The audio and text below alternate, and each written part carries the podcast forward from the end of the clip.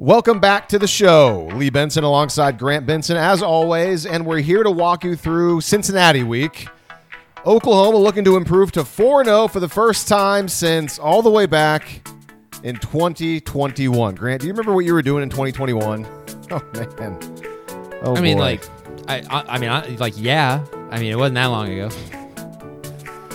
Yeah, obviously that was only two seasons ago. Uh, but we've pointed out many a times, and so has a lot of OU fans, so have a lot of OU fans, that that 2021 season, despite the, what, 11 and 2 record, very frustrating, very weird, uh, but we'll take 11 and 2 compared to 6 and 7 any day, which was last season. I think that uh, the 2021 team, I think, even, I mean, this is even including last season, probably my least favorite OU team of all time. Yeah, that not very bizarre, weird season. And then Lincoln Riley said bye. So, listening to some interviews this week, Danny Stutsman, Kanai Walker to name a couple of the players on defense. No surprise, uh, they said that they've been talking about how they're three and zero this year, and they also started last season three and zero, and then it all fell apart. Uh, Stutsman said that, hey man, if you don't say anything about it, it's going to happen again, and you don't want history to repeat itself. So I like that they're focusing on the fact that, yep, uh, at this point last season, everything just kind of fell apart. Uh, this is the type of the the time of year, I should say, not type of year, the time of year where I think uh, we can all kind of start to form stronger opinions about this OU football team. Considering again that this time last year, uh, we started to learn what OU was really all about, which was a good team that could play close games but could not win. And you you you know you change a couple plays here and there, you change around a couple one score losses. Maybe OU wins eight, nine, maybe even ten games last year, including the bowl game. But that's again what losers talk about. What if maybe if this would have happened and OU was six and seven? So this season looking really good, but we'll know a lot more about this team, I think, after Saturday's game at Cincinnati. So, Grant, let's begin with an injury update. And we've got some good and maybe some bad news for the Oklahoma secondary.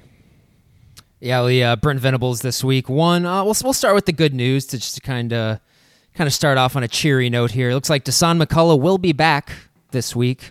Brent Venables on his radio show on Monday did announce that that would be the case and sounded pretty definitive when he said so. I heard the sound bites. So um, he did, you know, he, he did go through warm ups on last Saturday against Tulsa. The people who were actually there, you know, thought that he was going to play after going through warm ups. He never did. They probably just uh, probably just thought they, did, they didn't need him. And that was that was correct. So we will get Dasan McCullough Backley, and that's a good thing because it sounds like, and it's not like we really got more information on Justin Harrington, but I think there's enough out there, enough smoke out there now to to think that it's probably kind of a long term thing here for Harrington. Brent Venables said we're we're still evaluating him, and in particular, what his options might be. And so I've heard other people speculating that. I mean, that sounds like someone who is deciding whether or not he wants to play injured or get season ending surgery. That's kind of always, if you've been around sports enough, that's pretty much what that sounds like. Yeah, it's tough because Harrington obviously missed uh, that one, you know, full year because of an ACL uh, a few years ago. So he's been banged up before. I'm not sure where he's at. I'm not sure if he could get another medical red shirt or how that works. If if he could do that, then come back. I, I don't know, but better uh, start. can't. Man, they'd have to start petitioning the NCAA now. It kind of feels like. Well, yeah, that's right. Be, so I mean, if it's one of those things where, man, but also playing on an injured, what looks like knee. I just even if you think, oh, I'll try to gut through it, you're never going to be 100. percent and You're always going to be worried that you're going to you're going to mess it up and make it worse. I just, it's going to be up to him. Uh, but also, can you play through a knee injury? Again, I'm speculating because he's got a big old brace on his knee, uh, and be at 100. percent It just doesn't. I don't know. It. I'd bet. I mean, it must probably not be if like it's if they're if they're trying to weigh whether or not he can play on it. Don't you think it's ma- it's like maybe it's like it's not as serious as like a full blown ACL tear, obviously. Correct. It's not ACL. It can't be ACL because you couldn't play on that. Uh, can't be PCL. I can speak from experience on that. There's there's no way you could play through a, a PCL tear or. Uh, I know some people, depending on if it's like maybe a sprain or maybe it's you know, not a full tear, you could play on. The thing with the PCL, again, I, I tore my PCL years ago. you can't make any cuts. Like there's no pain. Uh, you can run straight. Like if you're like a sprinter, like a track star, you could you could. I mean, I could run, but if you ever had to make a cut or go a different direction, it hurt. It's like, no, nah, I can't do it. It just was weak. So it can't be that. Maybe I guess the other knee meniscus. Uh, I, I can't speak to meniscus what that feels like, and but I I mean of of those three injuries, that's always the least severe of the three. Say that's always that's always the knee injury where people are like, ah, do I do I play on it? Or I get it like scoped. Usually is kind of I think is is what happens with a meniscus. So, but of course, I'm sure with Justin Harrington, you're, you're also thinking long term. I'm sure. I mean, who, who knows? Who knows? The guy's never really played any sort of Division One college football, so it's hard to think professionally in this regard. But I'm sure he's thinking long term health and, and all of that as well. But no, it's it's it's really unfortunate and uh, I, guess we just didn't see enough of him. I, I, think to form any sort of opinion on what side, what sort of player he was this year. I, am talking about him like he's out for the year, but it, it doesn't look good for him right now.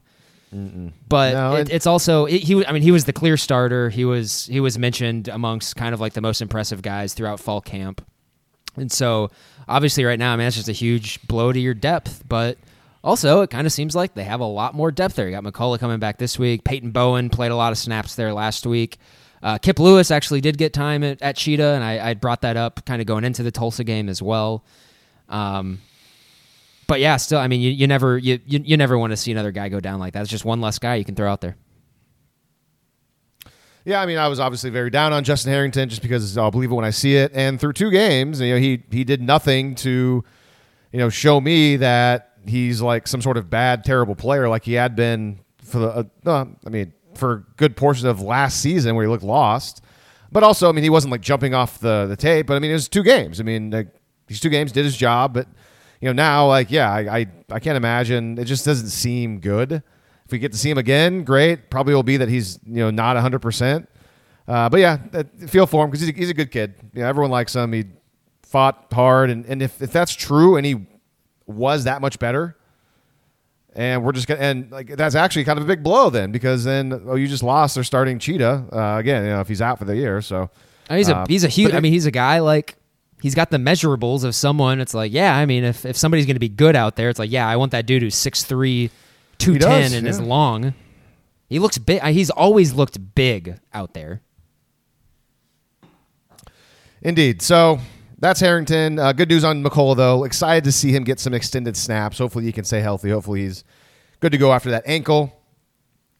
Um, Brent, uh, Brent Venables also mentioned that he was hopeful, quote, hopeful on a few other guys, including Savion Byrd, R. Mason Thomas, and Josiah Wagner. Uh, hopeful that they'll be available this week. Um, and a couple other injuries, Grant that you noted. I I, I watched Venables thing as well. A couple other injuries where against guys that haven't been playing much, but are worth mentioning, right? Yeah, uh, Jayden Rowe and Phil Picciotti will be out for this season. Um, back to the uh, which you know is is bad, but uh, I think you know Venables said, you know, those are two guys who have their careers ahead of them, and uh, it's probably not something to, to panic about now. Although you never you never want to see anyone go down like that, but it's football. It happens every single year. It's all about whoever, just who, who's it going to be. So um, back to uh, you know to Savion Byrd, R. Mason Thomas, Josiah Wagner. Um, I you know this is this is not something that I'm I'm ever really super plugged in while I'm watching the game live, but Savion Byrd went down pretty early against Tulsa, um, and he was replaced actually by Cayden Green. So um, I, am you know not necessarily sure what that means. Um, a lot of people you know really think Savion Byrd has been a pretty big disappointment this year. I mean he was benched really early on against SMU. Um, and then, of course, goes down really early against Tulsa. So I, it's probably pretty fair to say that at this point in time. But uh, definitely interesting going up against definitely the best defensive line that you've played so far. Uh, going up against a, a definite NFL guy and, and Dontay Corleone as a nose tackle there. So you want your guards to be good. And I, I, you know, we'll see if Cayden Green gets the start or if it's Troy Everett or if it's they slide Mettauer back over there. Who knows? I mean, they got a lot of options. So uh, that's always interesting to see. But still, I mean, we're really early in the season. I don't, I don't necessarily think that's something that we should be really up in arms panicking about yet. The R. Mason Thomas thing is I, I don't really like this. This is a guy who I, I mean, I, I thought this guy was an X factor this season. I, I thought if, if OU's defense was going to improve this year and sort of maybe take off a little bit, one of the more realistic things that you could that you could hope for was that R. Mason Thomas would take a step and be the team's best pass rusher. And as it turned out, we haven't really seen him at all this year. He played a little bit against SMU, presumably tweaked something. He didn't play at all against Tulsa. So um, he's a guy I was I, I really want back. And so it's, but also it's we didn't didn't get a lot. He's just Venables just saying he was hopeful, which is exactly what he said about Dasan McCullough last week as well. Yeah, Venables clearly has his his words, his terms for certain issues, mainly injuries, like how he's going to handle it. Uh, Cayden Green, yeah, I mean, he was talking this week, and he just kind of threw him in at left guard because the coach, you know, obviously coaches Bill Bedenbaugh thought he could do it, and it's only the second week he's been working at guard. so if he gets to start, uh, that's that's telling you that they like this guy a lot. I mean, we of course, I mean he's a highly recruited guy. I mean, true freshman, blue chipper. You know, you think he's supposed to be you know a, a tackle, I believe, for the future. He's he's built like one, but I mean, you could plug him in there as a true freshman, and if he can be serviceable, then that's that's fantastic. And seems like a smart player, good football IQ, and so yeah, well, I guess we'll see where they go with the left guard there. But yeah, like you said, they got a lot of options, which is good.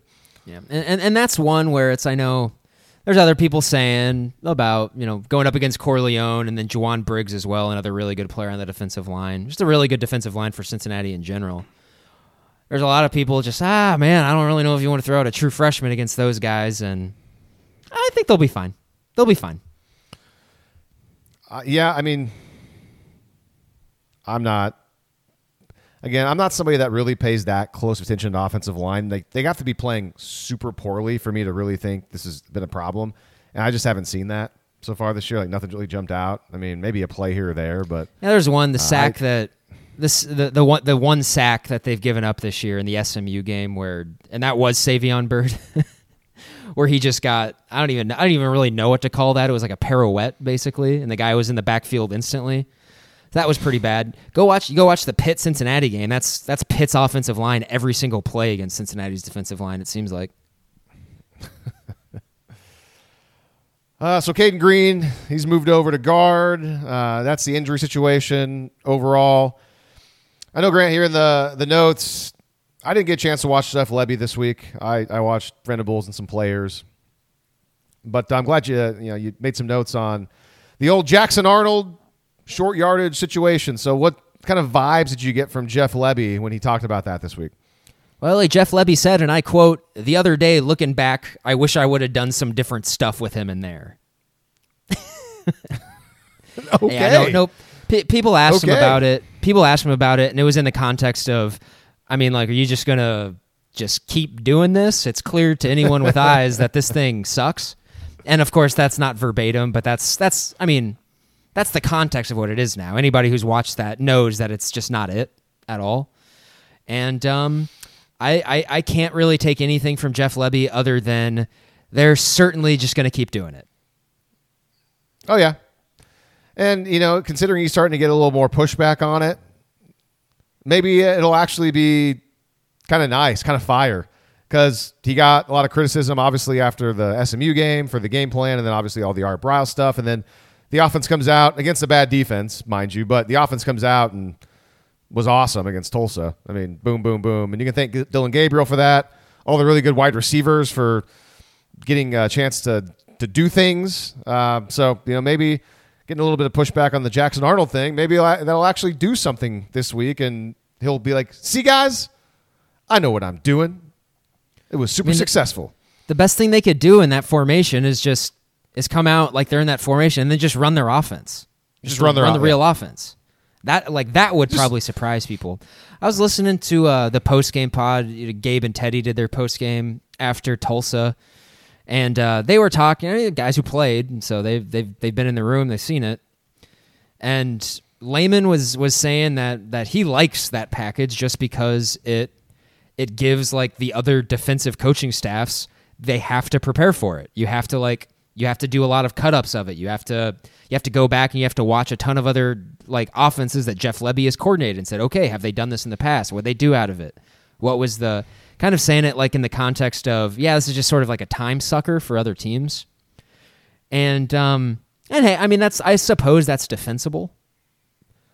I guess while I was listening to that entire explanation, I was just like, Why don't you run stuff that works? I feel like that's much more scary for defenses than the alternative.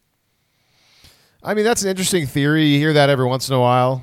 Uh, but here's the thing: it's you can't prove that it actually is a time sucker. Like it, you can't really. You just like, yeah, it sounds like something they got to work for and prepare for, and go back and like that may well be true. But also, what if they aren't? because what Oklahoma's done out of it so far is very generic, and you don't have to prepare for it. It's very uh, obvious.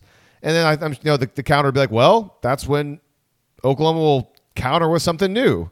All right, cool. That'll happen one time, and it'll probably work. Whatever they do, it'll it'll probably be like, oh, cool.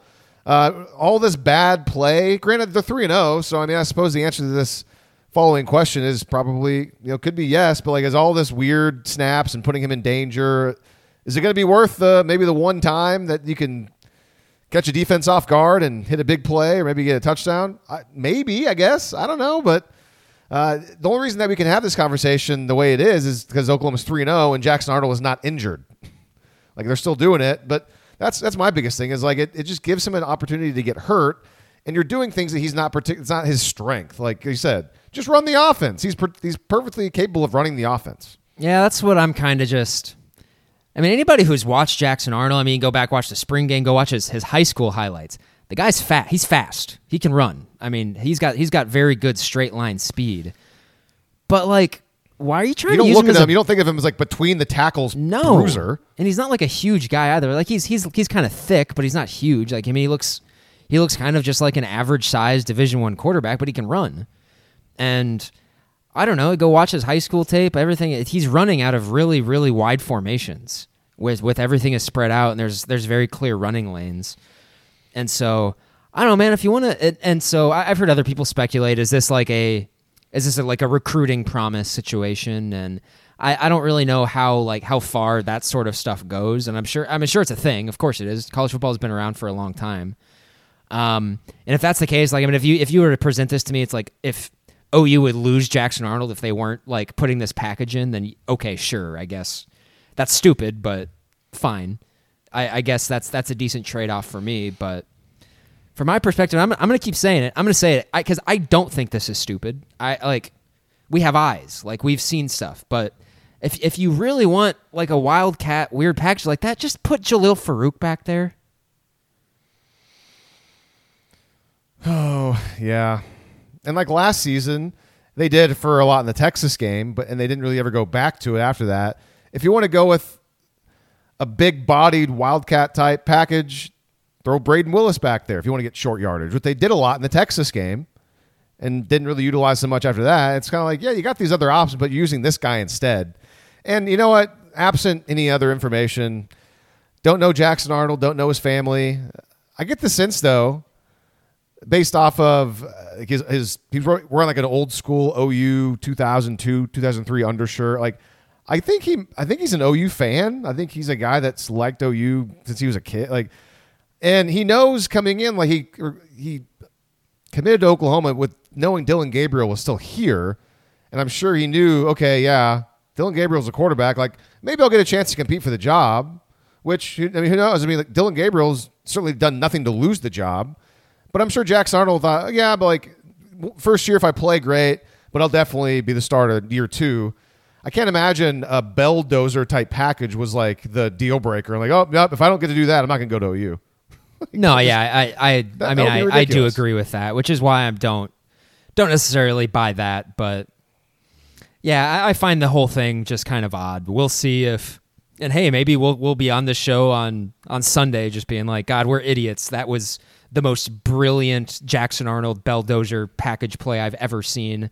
I can't believe or, that or Jackhammer, Jackhammer, Jackhammer or whatever package. they call it. Sure, that's probably a better name, but um, I don't know. It's just kind of a in, in in a sport where it's just like you know we just saw we saw last year the the fine line between winning and losing a, a bunch of different times. Uh, I don't at this point in time that package is you're wasting snaps. Those are wasted snaps. They're just it's they're not blocking it well. It doesn't suit Jackson Arnold's strengths. It's weird. Like I said, if you want to run it, that, that needs to be ran with Jalil Farooq. That's but of, but I, I understand that that defeats the purpose of like, oh, it's a quarterback back there who can. But I also do want to. Uh, I, I do want to throw it out there that west of Everest, this has been. I mean, it's it has been the official. Jalil Farooq should be getting ten carries a game podcast for nearly a full calendar year now. I just I just want to throw that out there. I mean, he's, he's by far the best player on the team with the ball in his hands. I mean, he he's smooth, he's fast, he has good vision, he can make people miss. I love seeing him get the ball a lot against Tulsa. Get him the football more, please. In the summer, I think in the summer, Emmett Jones, I think actually like dropped like a Percy Harvin reference when somebody asked him about Jalil Farooq. And now that like after I've seen him these last you know these last two games, of course, just his his absolutely disgusting touchdown against SMU, and then his, the best game of his career against Tulsa the week after. Um, I'm just like actually, yeah. One of the reasons why Percy Harvin was so and he's not Percy Harvin. I want to throw it out. He's just he's not. But Percy Harvin was most effective in Florida's offense when he was when he was in the backfield as a running back and getting carries like on outside zone and basically just allowed to be an athlete in space. And I like I watched Jalil Farooq and I see it and I said, actually, yeah, I think he can do that. They should probably do that. They should probably try to do that.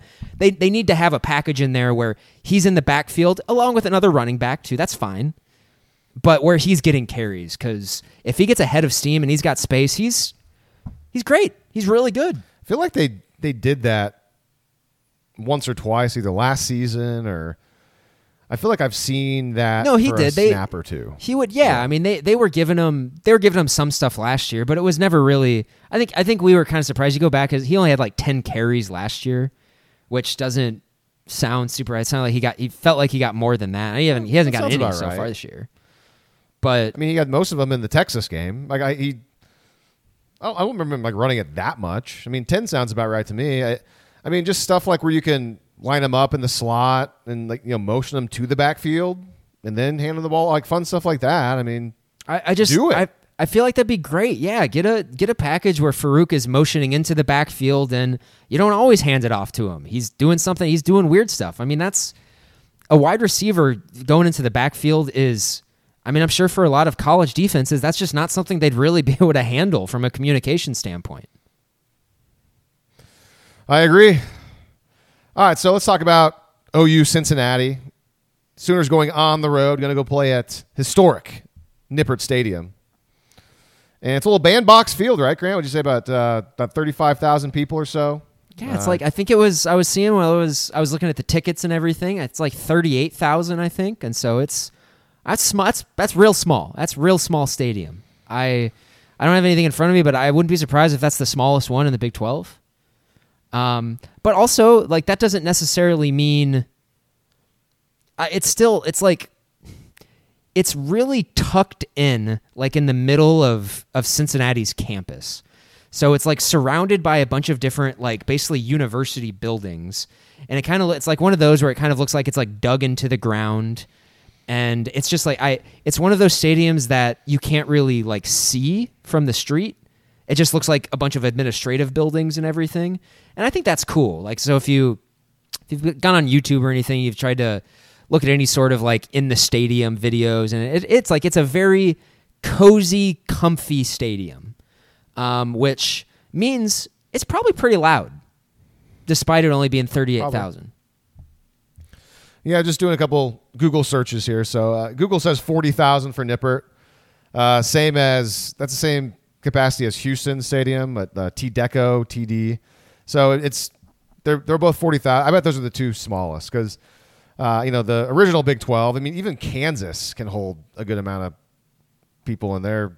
In old uh, David Booth Stadium, I believe, forty-seven thousand. They're going to probably expand that. Uh, they're building on to it, I think. But yeah, so I mean, uh, small stadium, going to be sold out, going to be loud, uh, going to be fun. Uh, you and I will be there. We'll be there. We're getting into town tomorrow. We're recording this Wednesday night. Uh, so Grant and I are going to go to the game. I know at least one listener is going to go to the game as well. And we'll be there, Grant, with Oklahoma as a 14 and a half point road favorite. And it opened around nine and a half, 10. So people have hammered OU. Uh, God love you if you're still going to come in on OU minus 14 and a half after you're getting the worst of the number. Certainly, possible Oklahoma can cover that easily. I mean, OU's 3 0 right now against the spread. I mean, they're easily covered. I mean, yeah, SMU they covered by a either a half a point or a point, depending on wh- where you got it. But I mean, OU's three and zero ATS. That's pretty pretty darn good. Uh, and I mean, two of the three have been not even close. And so let's start with the offense. So Cincinnati's uh, Cincinnati offense, and our old friend Emory Jones is back there at quarterback. We saw him at Florida. Geez, a while ago now, December Was of that- 2020. Not. Oh, it was the 2020 season. I was like, yeah, that was that 2021 season you were just, and I was like, no, it's actually not. He was he was was Flo- almost three.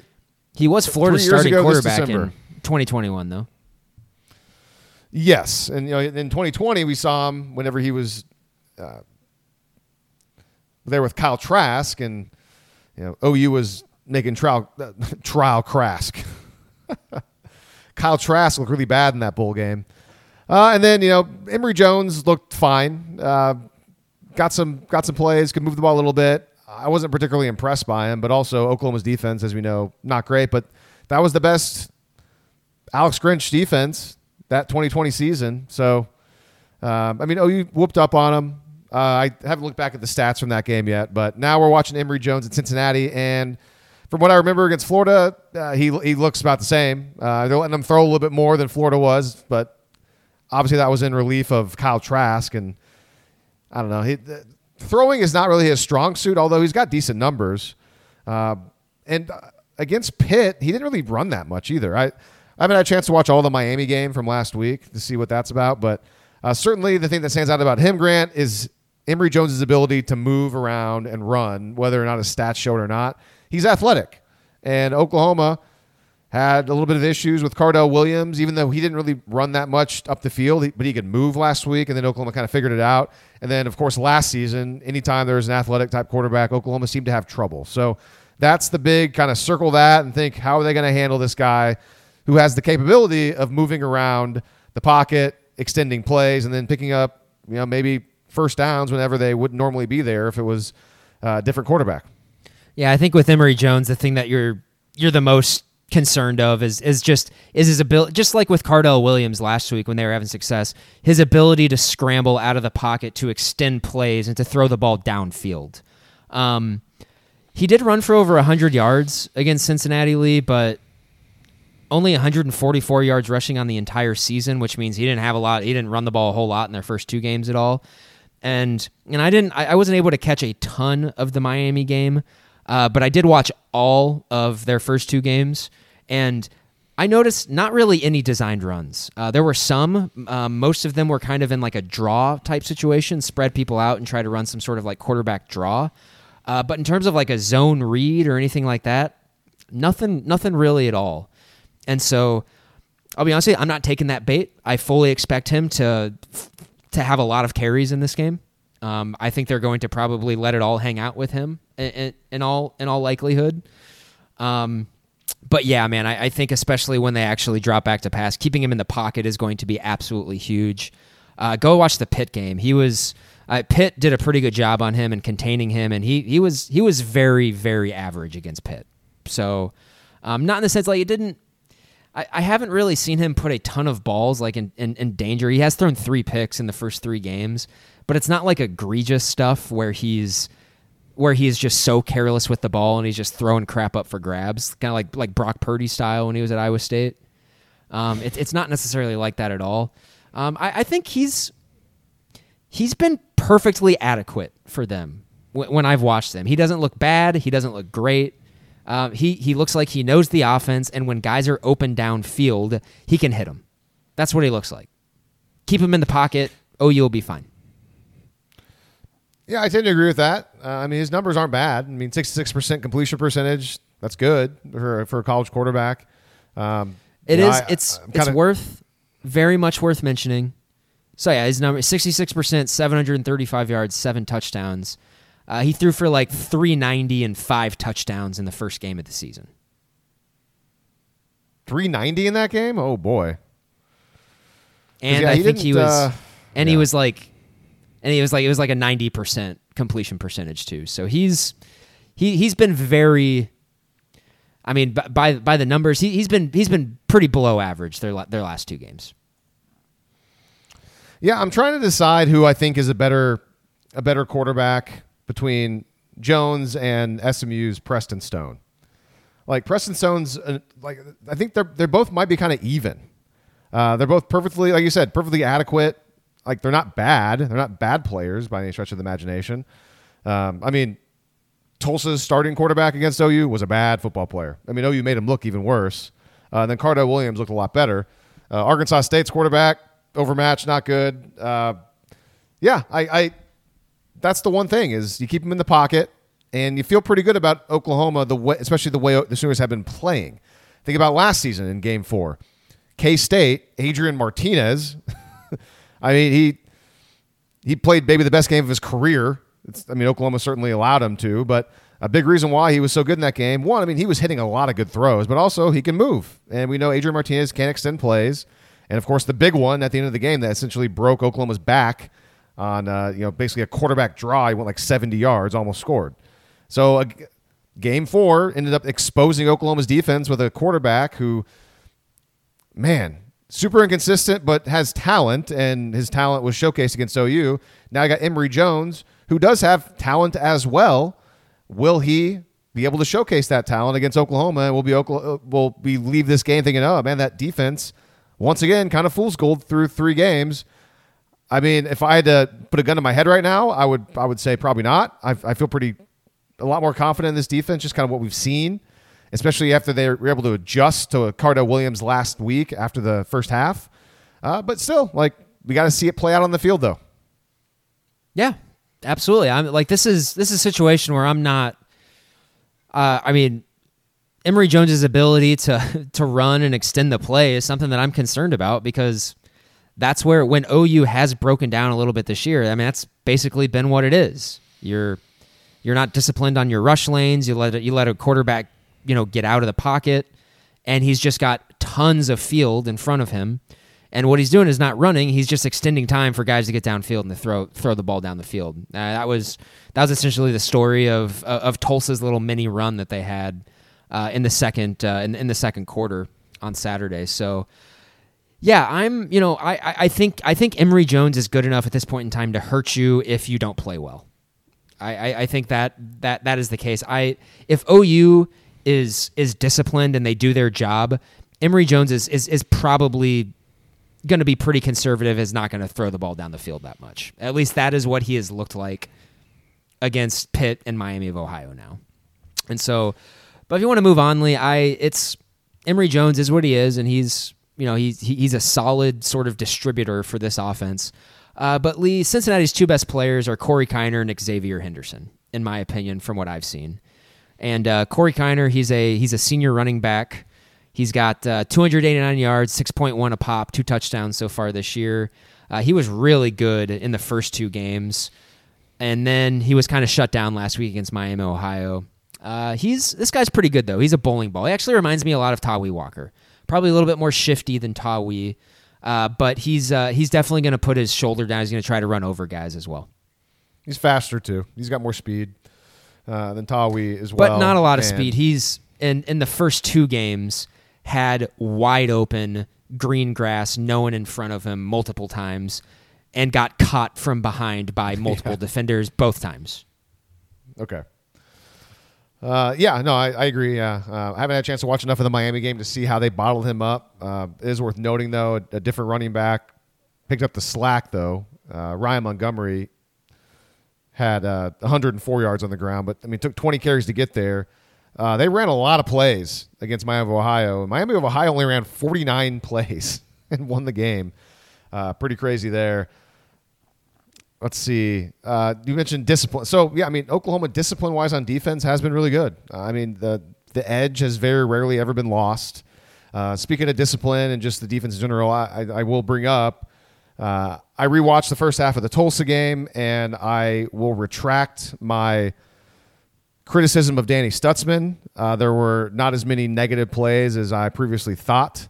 Uh, there were the, the two or three that definitely stood out, but I watched him individually for every snap, and it was yeah, it, there definitely was not more negatively graded plays. So I take that back. Uh, he he did play did play well in that game, and he's the guy in the middle. And you know, he was one. I think when we did the game of you know if, if someone can be a you know if X is an All American, OU's oh, going to win, you know, double digit games or something like that. I think I'd, I'd prop Stutz, Stutsman just because guy in the middle. He's a player that we've all kind of wanted to take a step. It's Brent Venables' you know group, the linebackers, and if the line, you know, middle linebacker, the you know whatever the the guy in the middle of the defense can play really well, maybe that'll make everybody else play really well. And uh, he certainly has played very well so far this year, and and he'll be another key player here against Cincinnati. I mean, uh, get the guy lined up right, make sure he has good eye discipline, and plug some holes, man. Fill some gaps. That was the the main issue with him last week, where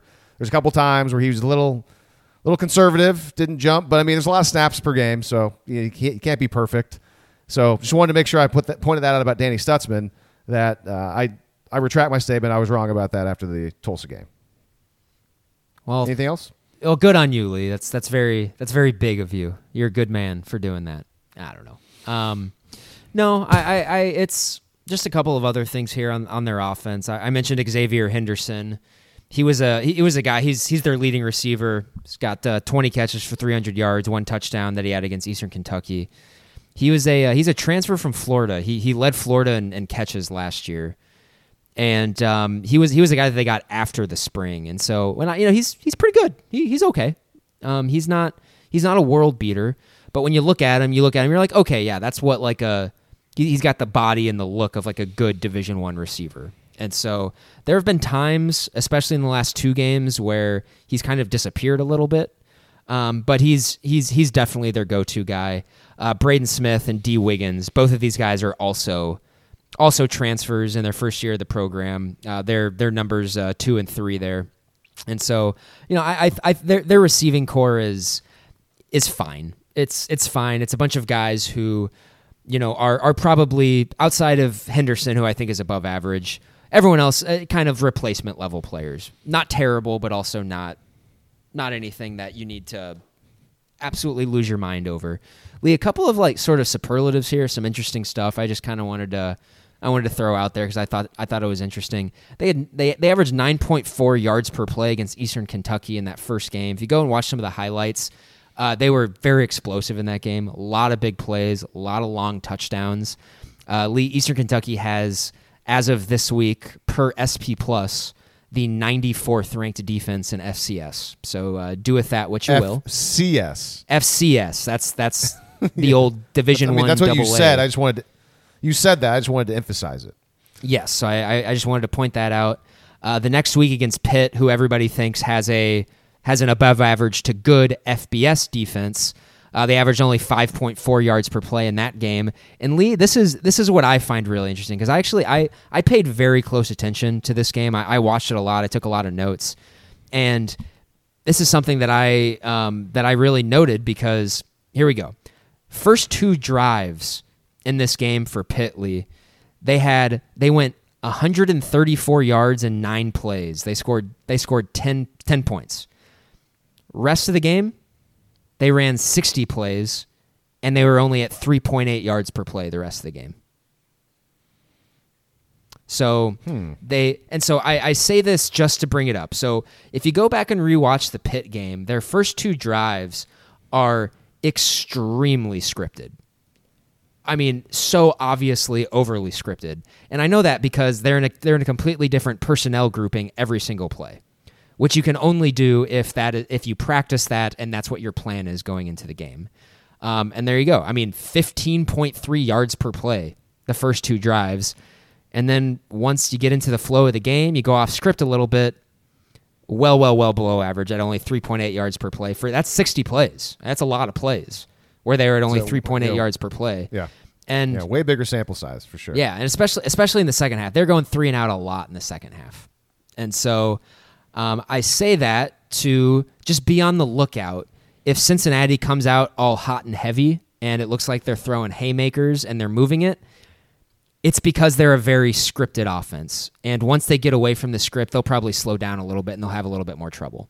So if OU can actually with, you know, if, if they can if they can withstand that early punch from Cincinnati, I, I mean that's they they might be ready to quit, is what I'm saying because they're not they, they've really struggled when they don't know exactly uh, what they've practiced the entire week and they have to start adjusting to the defense Good stuff. Really interesting stuff there. Uh, good eye for that. And you know, I wasn't able to get through the entire Pitt game. I, I was able to get through the first couple quarters and you know half of the third quarter. And what I noticed, what stood out to me, I mean, is the scoreboard. I mean, Cincinnati's up big, and they must you know not do anything the rest of the game. They're up twenty-seven to seven, and uh, so that, to your point a moment ago, you said they went three out, three and out a lot in the second half. Uh, Cincinnati had a big lead and on the road and almost gave it back to Pitt.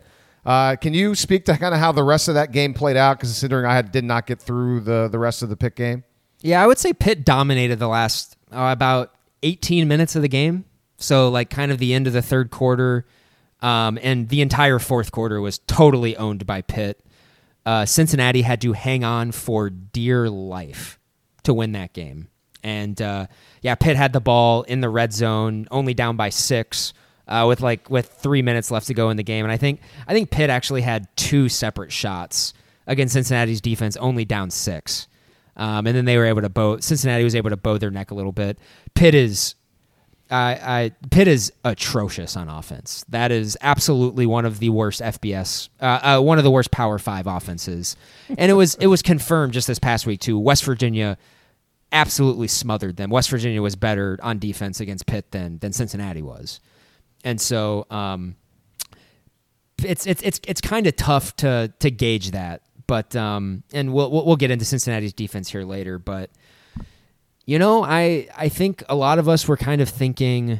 Oh man, the Cincinnati team, they're you know, they go into another power five team. Pitt, a team I mean, Pitt is only two years removed from winning the ACC. They won nine games last year.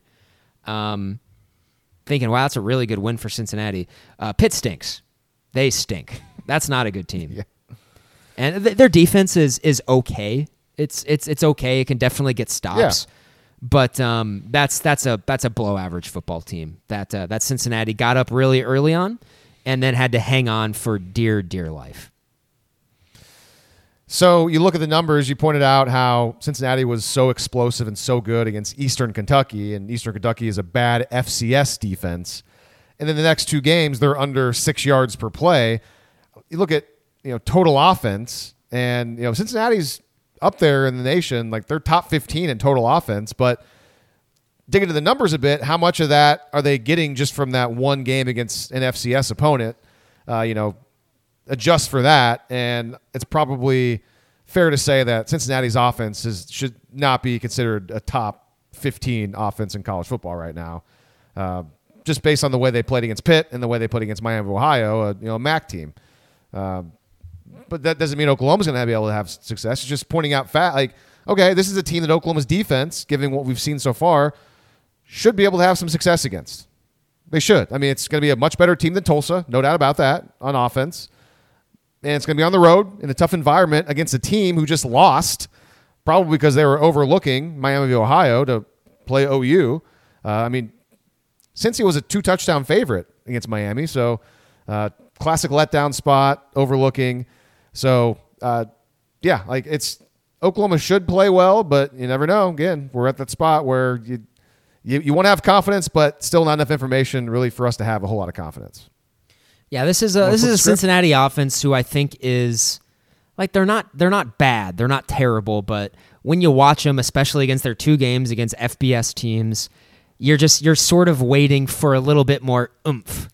Where it just it doesn't necessarily look like they have that that second gear. And of course, as soon as I say that, I'm sure they'll just run rough rough shot over OU. But um, I I don't know. It's this is their their offense is is very gettable if if that makes sense. They're uh, you keep you keep Emory Jones in the pocket, and and I think OU's defense is going to have a lot of success.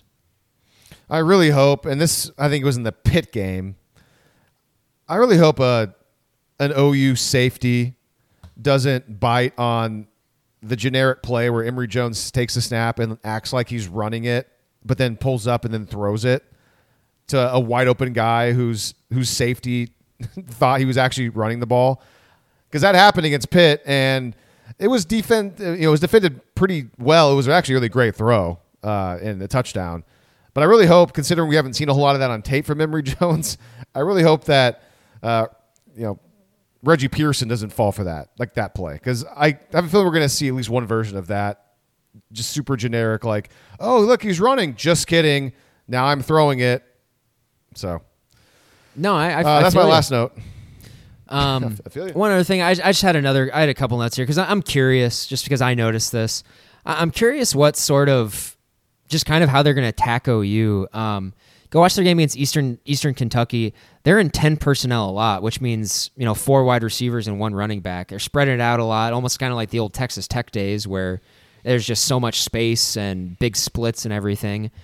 Um, and then in Pitt, they were exclusively in like 12 and 21 personnel. So I I don't know if that had something to do with them just not thinking that they could protect um, you know 10 personnel or if they just think that's a better that's a better package for them or if against Eastern Kentucky they were just kind of working on stuff and 10 personnel. But yeah, they moved around a lot in different personnel groupings against Pitt. Um, and then I, I, I noticed a lot of like 11 and 12 personnel against against Miami of Ohio in the little bit that I watched. And so curious what they're going to come out against um, against OU.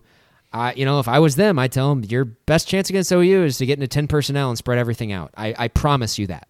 That that's what they should do.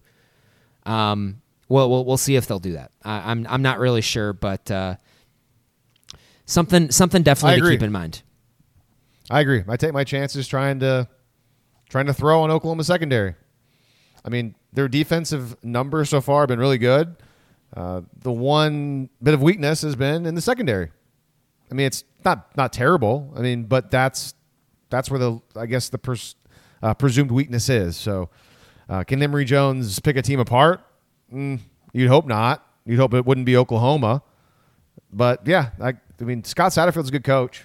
I think he can. so- I think he can early on with a good script, and that's um. We'll see if that's what they have. flipping the script over to the defense, and I'll start with this.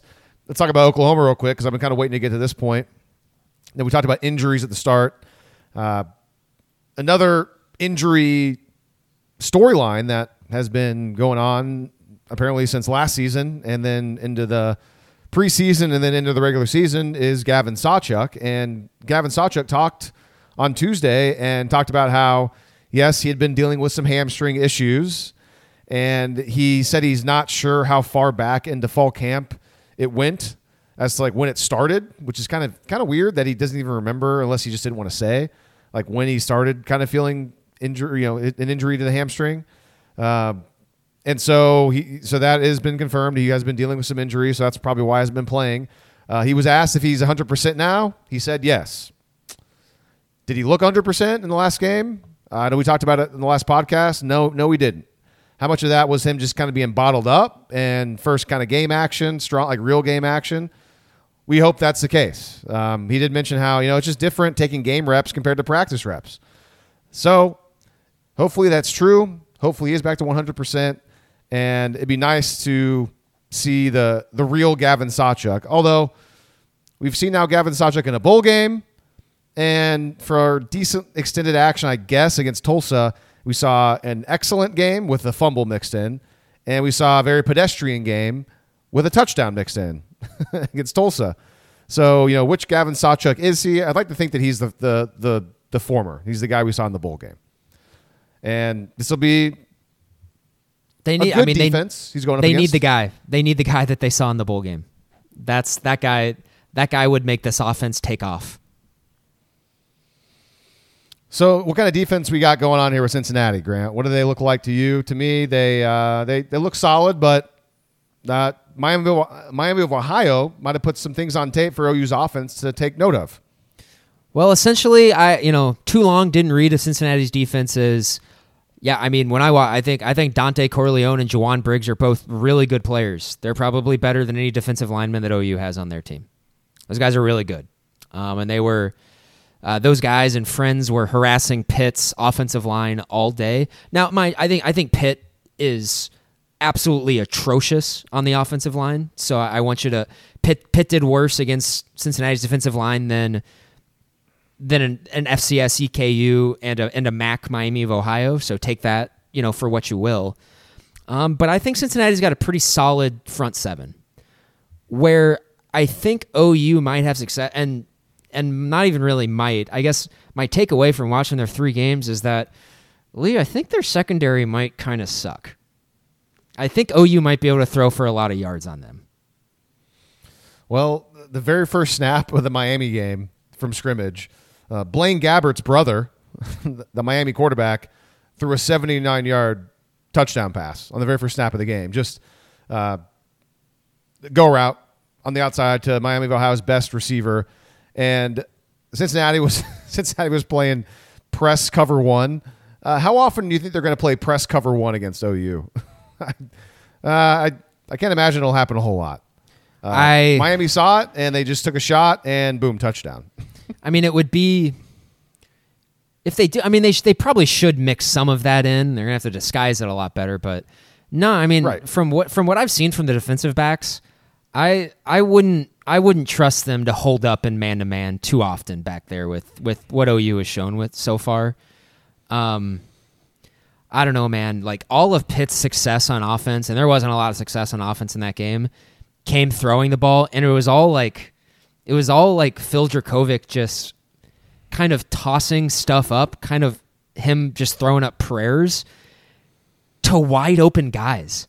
That was that one in the first half where he just he literally he, like he was like he was playing 500 in the in the backyard. He like throws he threw it as high as he could, and somehow it was like a punt.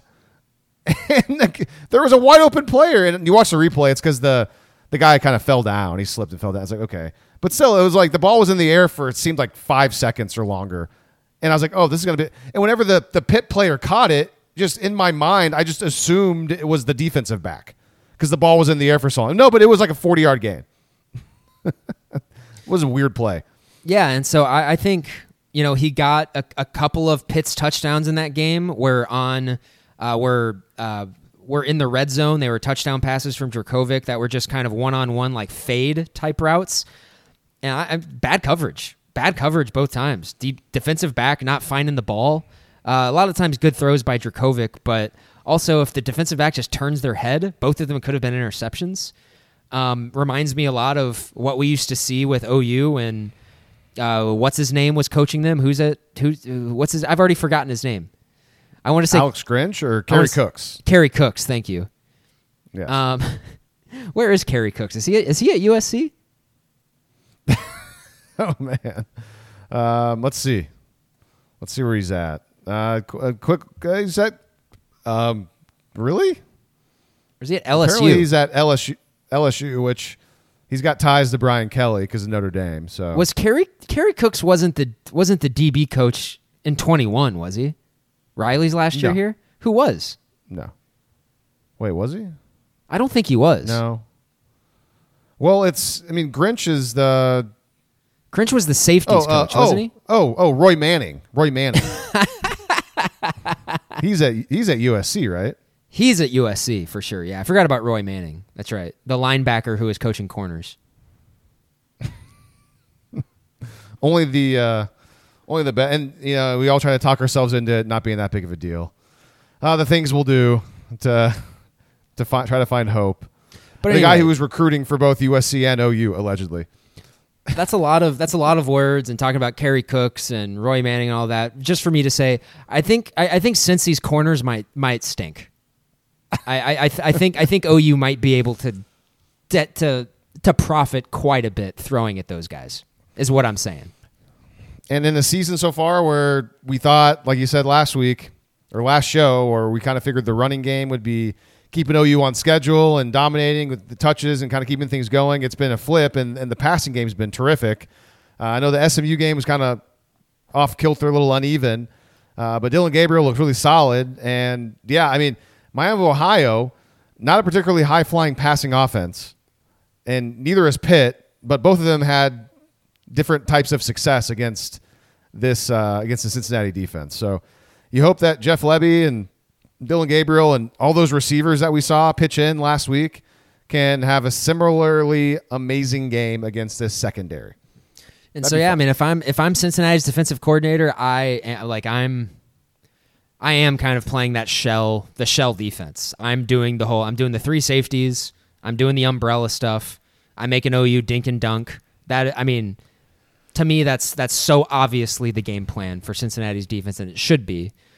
Uh, but we'll see, though. That would, I mean, that's that's not where they were having a lot of success against Pitt a lot of the time. So we'll see if it'll be one of those things where it's like, yeah, as I say, we'll, we'll see if it's one of those things where the DC is just like, we're just going to run our stuff and we're going to let them. And they do that and they're aggressive. I, I think OU might throw for a lot of yards on them. Um, and it's not, it's, it's, it's not, and like, I, I really respect, like, I, I think Corleone and, and Briggs are really good. I, I just, I think OU probably has answers for them that can, I'm not going to say like shut them down because these are really good players, but um, I OU is not going to let those two guys wreck their game.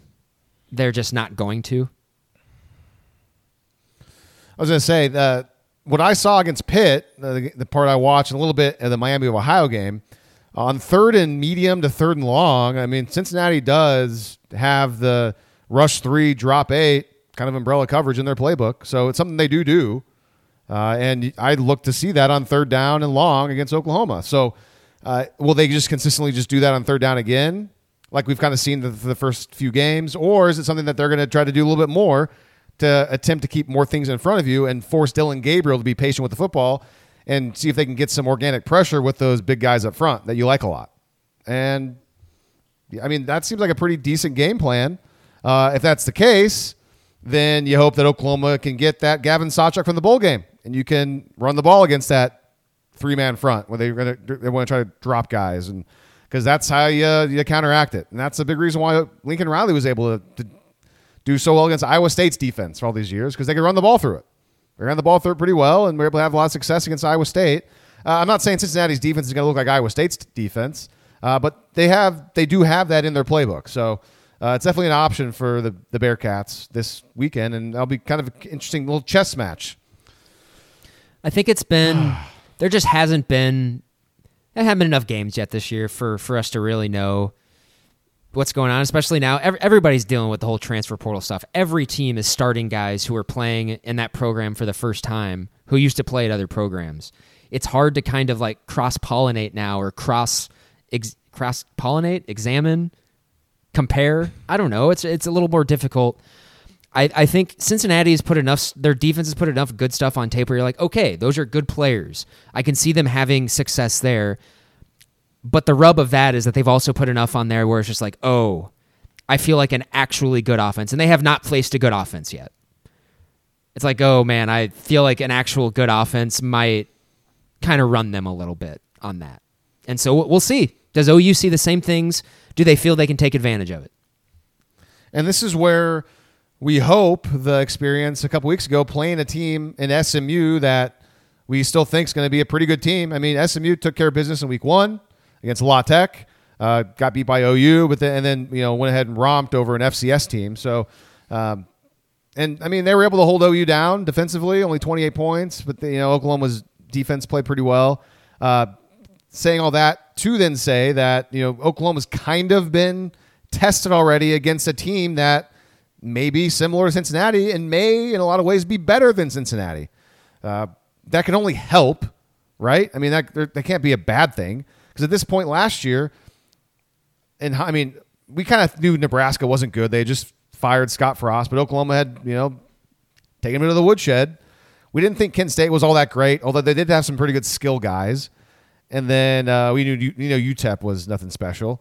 Uh, we at least have SMU is like eh, SMU might be a pretty pretty good team when the season's over with. They might have eight or nine wins, who knows, or more. So I just wanted to point that out. At least they have that. Whereas I, I mean Cincinnati's played Pitt. Pitt's not a pushover team.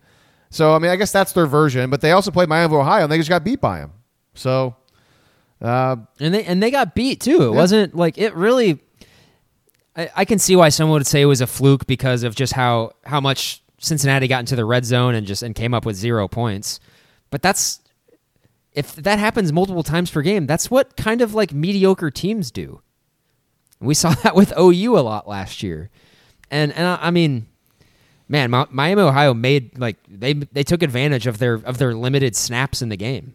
I mean, they were Miami Ohio was getting just chunks against them, and that's uh that's kind of how OU moves the ball. So um, yeah, man, if, if Dillon Gabriel is on again and he's accurate again, I it, it wouldn't shock me. It would not. It wouldn't shock me really either way if OU struggled. But like if, if OU is going up and down the field on these guys and just getting like twenty yards here, thirty yards here through the air, I'm. It's. I'm just. I'm just not going to be surprised at all. So uh, let's put it this way: like we haven't really been making picks for OU just because it just hasn't felt right. We didn't really do a whole lot last year either because um, it's just tough to predict this team, and I, I don't want to go on record with it. It's because we don't know what you're going to get. I mean, if if Oklahoma's a team that we've seen the first three weeks, that's like more of their identity. Then you better believe they should they should be able to win this game by three scores. Uh, they should. I mean, they should be able to beat. the. Since I mean, Miami Ohio just beat them. Uh, granted, it makes it tougher now that Cincinnati is coming in after a loss, hundred percent. They're going to be even more focused. They want to bounce back. So this game got a lot more difficult. Uh, but would I want to lay the 14 and a half? You know, if, no way. I mean, I don't like the hook. You're on the road. Uh, it's going to be a loud stadium. I know we were talking off the air. You, you think OU fans might travel pretty well. Hope you're right. Um, but if not, and it's Cincinnati's got a good backing there and it's loud, it, I mean, this is going to feel like Dillon, you know, Dillon Gabriel uh, historically has not played very well. I think you mentioned that before against Cincinnati. New situation now, obviously. He hadn't played well against Tulsa either, and that was all out the door. But uh, he's going to kind of feel like his old, you know, old times back playing at UCF, kind of being on the road and playing at Cincinnati in one of these types of stadiums. Pretty sure even uh, I think Satterfield even said in like one of his press conferences this week, he mentioned Gabriel being like 0 and 3 against Cincinnati in his career. No bueno. Yeah, so I, I was actually, um, I think it was last night. I was on YouTube. I was I was trying to I, w- I was trying to find videos of just like what the inside of the stadium looks like because I was trying to find like get a better look at like what our seats are going to be. We're we're going to be behind one of the end zones, uh, not not on the student section side, but on kind of like the the club level side or whatever the end zone. And um, it just so happened the one like the best video on there was a um, was some sort of like UCF beat writer. They had like a sights and sounds thing from when, of course, UCF was playing at Cincinnati, and it was it was Gabriel's last year at uh, I think second to last year. I, I think it was Cincinnati's playoff season, and um, of course it was it was Gabriel. It was Gabriel. Gabriel was the quarterback. I, I could tell there, and they that was a game that they lost, and I was like, oh man, I I just randomly picked this. I hope this is not a bad omen. And but but also, I mean, yeah, I'm looking back through the. But also, the Cincinnati's corners in that game were Sauce Gardner, who is, I think, the best corner on the planet, and Coby Bryant, who is in the NFL. Not not quite as good as Sauce Gardner, but still an NFL guy. What was the playoff year for Cincinnati? I don't remember that when that was. Twenty one. So that wouldn't that wouldn't Gabriel then because he he didn't play against Cincinnati in twenty one. He got that was the year he got injured. It may have so, actually. Now that I'm thinking, it may be. It may have been the 2019 season because of the video that I was watching. Because this was a full stadium, unless did Gabriel play? Because he only played yeah, like Gabriel three played games against them in 21. Not, yeah, I'm looking at the game logs. Uh, Gabriel played against Cincinnati in 19 and 20, and if you know the the NCAA Sports Reference and MLB Sports Reference websites, if you guys ever use them for whatever reason on my computer, it just slows everything down when I'm on these websites. So right now I'm I'm currently locked and I can't do anything, which is really frustrating. I'd love to tell you what year he they played at Cincinnati, but I can't because my computer's frozen. So, but it was either 19 or 20. if you said there was there was fans there, it was would have been 19 likely. Yeah, I'm already. It's it's definitely 19 because yes, I I can confirm while I was watching that video, full full you know sellout crowd. So that that does make sense. All right, so Gabriel 0 2 all time in his career against Cincinnati. He was 0 2 against Tulsa before last week. So oh, maybe, you know what it was? You know, maybe this is he played because Satterfield said something about him being 0 and 3, and now I'm wondering, did Gabriel ever play Louisville when he was at UCF? Oh yeah, oh yeah. I think uh, yeah, his, his in 2021 he probably. I just had yes, it up. That was my, the game he got hurt. Wow. Because so this game means a little bit more to old old DG. Man, how how cool would it be if we're about to get a Dillon Gabriel revenge tour right now? What if he is what if he is keenly aware of all of that? All of that and he is using he's like in a Michael Jordan way. He's just he's using that. Be pretty sweet. He's been really good this year. I mean, he's, I mean, he's I'm pretty calm and cool.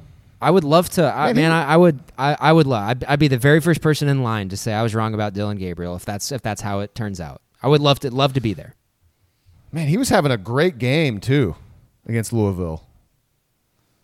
22 of 29, 184, three touchdowns. Did have a pick, but he also caught a touchdown pass. and he had a, he had a rushing he had five total touchdowns in the game. But he was injured. Not really sure gonna- when he was injured. He's gonna double that on Saturday. He's gonna have ten touchdowns. It's gonna be sweet. We're gonna be in the stands going crazy. We're like ah. It's gonna be exactly like that. All right. Well, since I can't see the rundown because my computer is still frozen on this website, I'm going to kind of try to workshop it here. It's up to you to maneuver us through the rest of the show. Where are we going to next? Okay, well, I'm assuming, I'm assuming because your computer is frozen, you're not going to be able to load in your Facebook comments. I don't think we have any Facebook comments, do we? Oh, that's that's depressing. That sucks. I mean, I don't know. I haven't, I've, I haven't been on Well, Facebook. I, haven't been on Facebook in three years, man. I mean, don't- normally I, I'll. I'm a you know, if there's gonna be 33-year-old man. I don't comments, go on I'll Facebook put a anymore. prompt out there. I have not put a prompt out since uh, the three word review prompt, so I, I don't think we have any Facebook comments. So Okay, well there you go. Then that means we are we're done talking about OU right now, and it's time to talk about the rest of college football. Lee, we'll start with the Big Ten. Here is a, a smaller Big or Big Ten, Psh, the Big Twelve. That's the conference that Oklahoma plays in for three more months. Um, all right, Lee. So a a smaller Big Twelve schedule this week because we actually have some Big Twelve teams playing against each other this week. So SMU and TCU, we're going to save that one for the picks, actually. So I, I threw that one in the picks. We'll, we'll we'll get to that one. But Lee, this is also an interesting game. I thought about throwing this one in our picks. Lee, Brigham Young University, fresh off a victory in Fayetteville, Arkansas last week, travels to Lawrence, Kansas to face the Kansas Jayhawks. Kansas is an eight and a half point favorite. That game's at two thirty on ESPN. Do you have any thoughts about it? it's it's at KU. You said, It's in Lawrence. Man, I. I mean, just kind of an interesting game, isn't it? Yes. Um, I'm I'm somebody who's yes, Jalon Daniels is good. I'm not the biggest fan of his though. It's just I still think he's kind of a bit player. Uh, and I mean, I didn't see much of the Nevada game last week. They almost I saw they, it was close. Um, but that being said, I mean, them playing such a close game last week and BYU coming off a big win over Arkansas, like it kind of makes me. It's kind of a weird number though. But I would, I mean, if we're going to talk about the gambling line, I'd probably, I definitely lean towards KU swallowing the points. Uh, but yeah, I mean, what a whoever who would have thought BYU KU would be an interesting matchup like uh, two years ago. two three and O teams. I I guess I'm I'm stunned is not the right word, but I I was really surprised that BYU went in and beat Arkansas. That I did not see that coming. Uh, just because BYU had been really punchless the first two weeks against kind of bad competition, and so we'll see. I don't know. This is a massive, obviously a huge test for BYU, but of those of those four new teams that came in, and, and like I know that Cincinnati was in the college football playoff two seasons ago, but BYU is the most used to playing like kind of like a Power Five level schedule. They always they've always kind of scheduled up and played good teams, and so maybe that really served them well on the road against Arkansas, and, and maybe Arkansas stinks too, and we don't we just don't know it yet. But gosh, man, this is such a good screw Vegas, man. Like that's this is the perfect line. They hit they nailed this. I have no idea what to do with this. Yeah, because I don't know. I mean, you you go you go up to fourteen or something, or you go up to ten. You're like, oh yeah. I mean, BYU's got a pretty good defense, I guess. Yeah, I'm, I'm, I'll take those points. Um, but I mean, like if it's if it's seven, it's still kind of like ah, I don't know. But like, but they go eight and a half, and good game, good game. But it, it is weird. I mean, Kansas have, having to hang on for dear life against against Nevada is was odd, especially after how good Kansas kind of looked. But also, I guess Kansas sort of got out to a big lead against Illinois and then had to hold on in that game too. So that could just be sort of a sort of their mo. I'm not sure, but um, yeah, that's that's a game we're probably going to learn a whole lot about both teams. I would guess. Lee, moving on. Also at 2:30 p.m. This one on ESPN Plus. The Red Raiders of Texas Tech. They're six-point favorites on the road in Morgantown against West Virginia. I, um, you know, this this this not not really an aesthetically pleasing game. I probably will not watch this game at all live. It'll all just be over on replay when I'm preparing for OU to to play West Virginia in a month and a half. Yeah, I'd, I'd say give me the Red Raiders on the road. Uh, West Virginia with a you know a, a slobber knocker W against Pitt. Uh, I know Texas Tech. I mean, they need wins. I mean, you look at their schedule before the season. This is like one of those games where you're like, oh yeah, they. I mean, Texas Tech should win that game. Obviously, they're favored. Uh, I'm sure if this line came out in the summer, it would have been something, maybe even double digits, not just six. So maybe a little bit of value here on Texas Tech. Uh, and I mean, they need this game. I bet it would have been like nine and a half in the summer, like nine and a half in the summer, somewhere out there. That's that's that'd be a pretty big swing if it was double digits, because I don't necessarily think, because like obviously Texas Tech losing to Wyoming, but they you know, Wyoming had a pretty low win probability in that game, so a lot of things had to go their way. Texas Tech pretty much played up to expectations against Oregon, and then I'm not necessarily. What did Texas Tech do last week? I wish I could tell you. Oh, they pl- I think they played like Tarleton. That sounds right. Tarleton, I That think, or sounds something like right. that. Um, that's another one. Yeah, we're gonna learn a lot about this. You got West Virginia coming off in a you know double digit win at home against a Power Five team, a game that Neal Brown really needed to have. So it makes me wonder if it makes me wonder like. And this actually like matters this week because we can actually place legal bets like conveniently this week in the state that we're going to be in. So Yeah. I'm going to stay away from this game. This that's that, that's tough. This one's tough. I, I would probably lean Texas Tech minus six, but like I yeah. I, I, it wouldn't surprise me at all if like you look up and it's it wouldn't surprise me at all if like we look at our phone when we're at Nippert Stadium and we see it's like oh god West Virginia's up thirteen to ten on Texas Tech in the fourth quarter.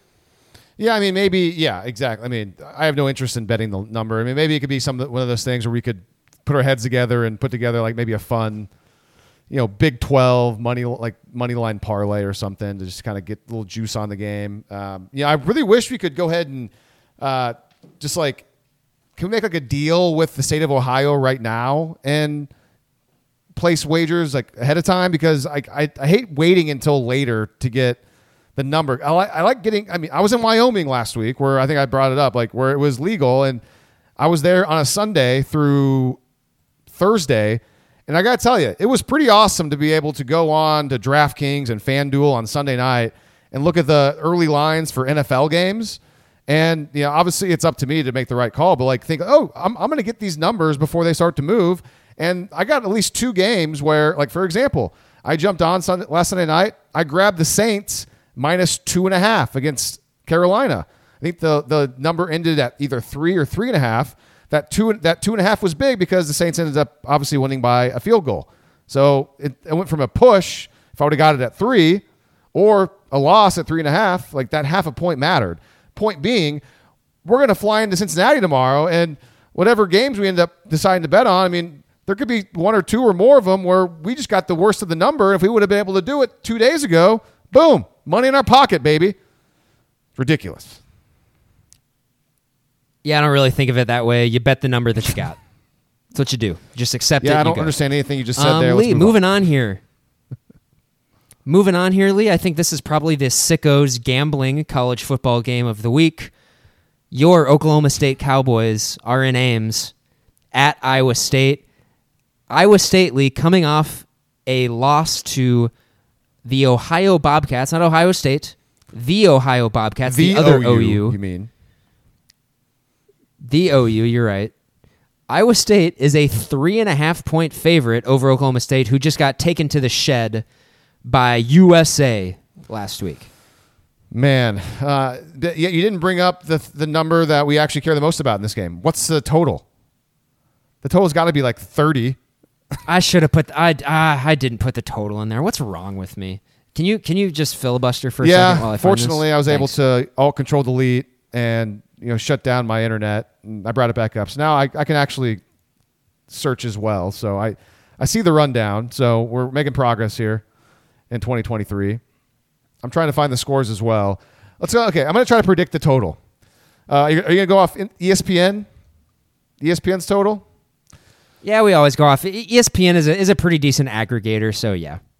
Sure. Yeah. I'm going to guess the total is 34 and a half. All right, got the the Jeopardy music playing right now, or whatever it is. The yeah, it's Jeopardy, right? What do we got here? Oklahoma State. Yeah. Yeah. Do, do, do, do, do, do. Having a little bit of an on on air production meeting. Do you have a guess?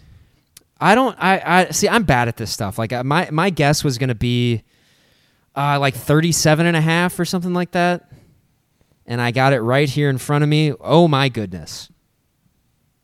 What's your guess, Lee? Did you already say something? I said it. I, I'm looking at it right now. I was too low. 36. How about that? 30, I, I bet this is the lowest total of the week.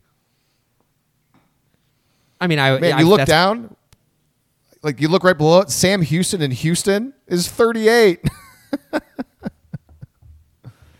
oh man. I guess yeah, that kind of makes it. Oh man, that means yeah, like I Houston was absolutely just a dumpster fire on offense against TCU. I, I didn't while I was watching that game live, I, I didn't realize how ugly Houston's numbers were. Like oh god, and so there. I mean, there might be even I'd, I'd maybe even throw BYU in that. I mean, there might be like a a group of like four teams in the Big Twelve near the bottom who are just just awful on the offensive side of the ball. I mean, I'm, I'm we already know it's this is not going to improve much.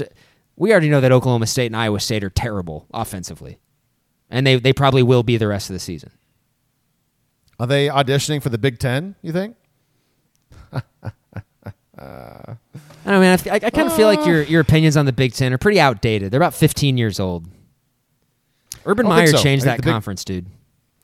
No, I think the Big Ten still is very top heavy, and they got a lot of just pretty average to generic to bad teams, and make, making up the middle of it. Uh, and but people like to pump their fist and put out their chests about the Big Ten. And eh. I don't know. By the way, uh, 36 Oklahoma State and Iowa State. That is the lowest total of the week in college football. Oof. No oof. surprise. But also, I'm kind of interested in that game. I'll probably bet that game. And not probably, I'm certainly going to bet that game. Um, moving on, you already just mentioned this, Lee. Uh, Houston is a 12 point favorite at home against Sam Houston. Uh, that's, I, I think Houston's bad. They lost to food, they got blown out by TCU.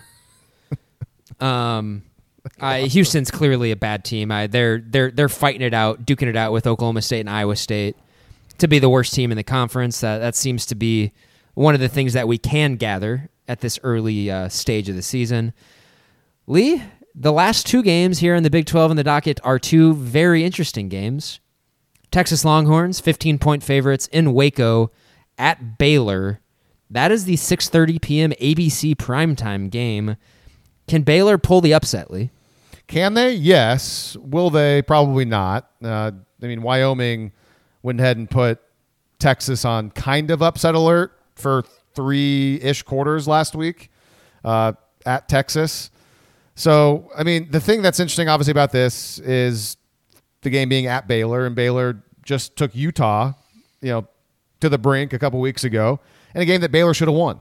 I mean, Baylor should have won that football game, but the problem is Baylor, they're not. I mean, they stepped it up after the Texas State debacle, uh, which you know, as the week went on, and I, I think on our show uh, we were on the wrong side, or I was, but as I thought more about it, I thought, ah, Baylor's an obvious play here, and it wasn't. I mean, they they ended up covering just by a half point, but they still lost outright.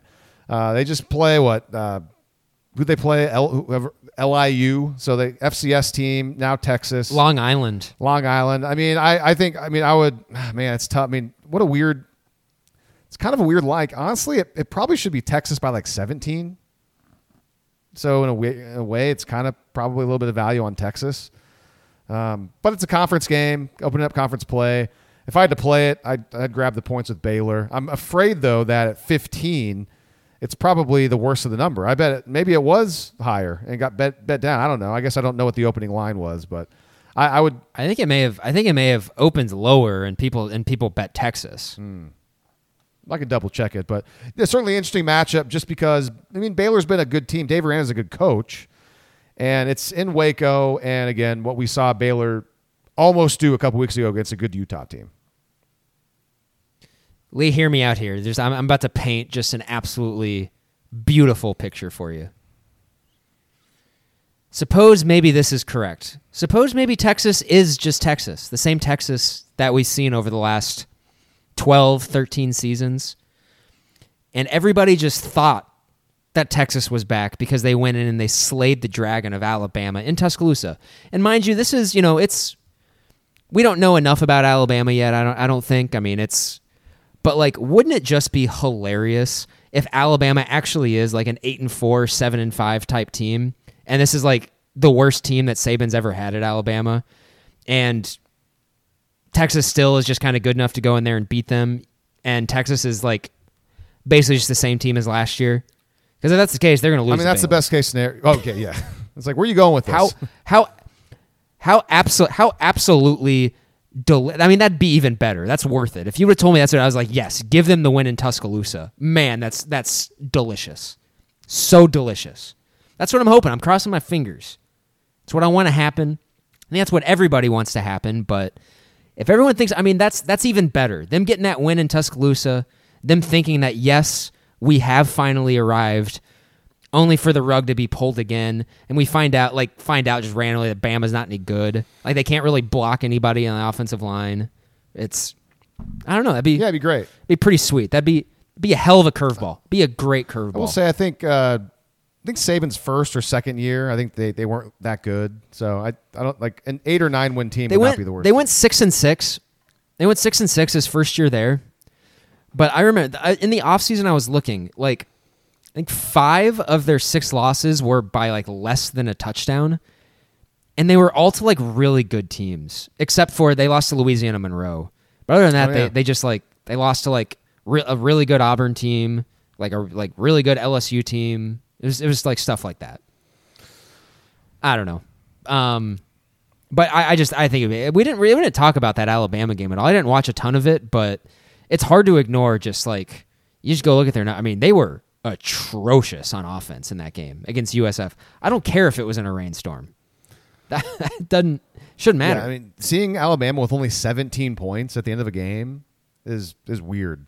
Uh, and you know, not playing against like Clemson and like the national title. Or I mean, I know when they when Clemson and Trevor Lawrence beat the doors off them, I think they still scored like 21 or 24 or something like that in that game. So very bizarre. By the way, the And it's also just, I mean, it should. I, I think it should give a lot of Alabama f- fans a lot of pause too, maybe even concern.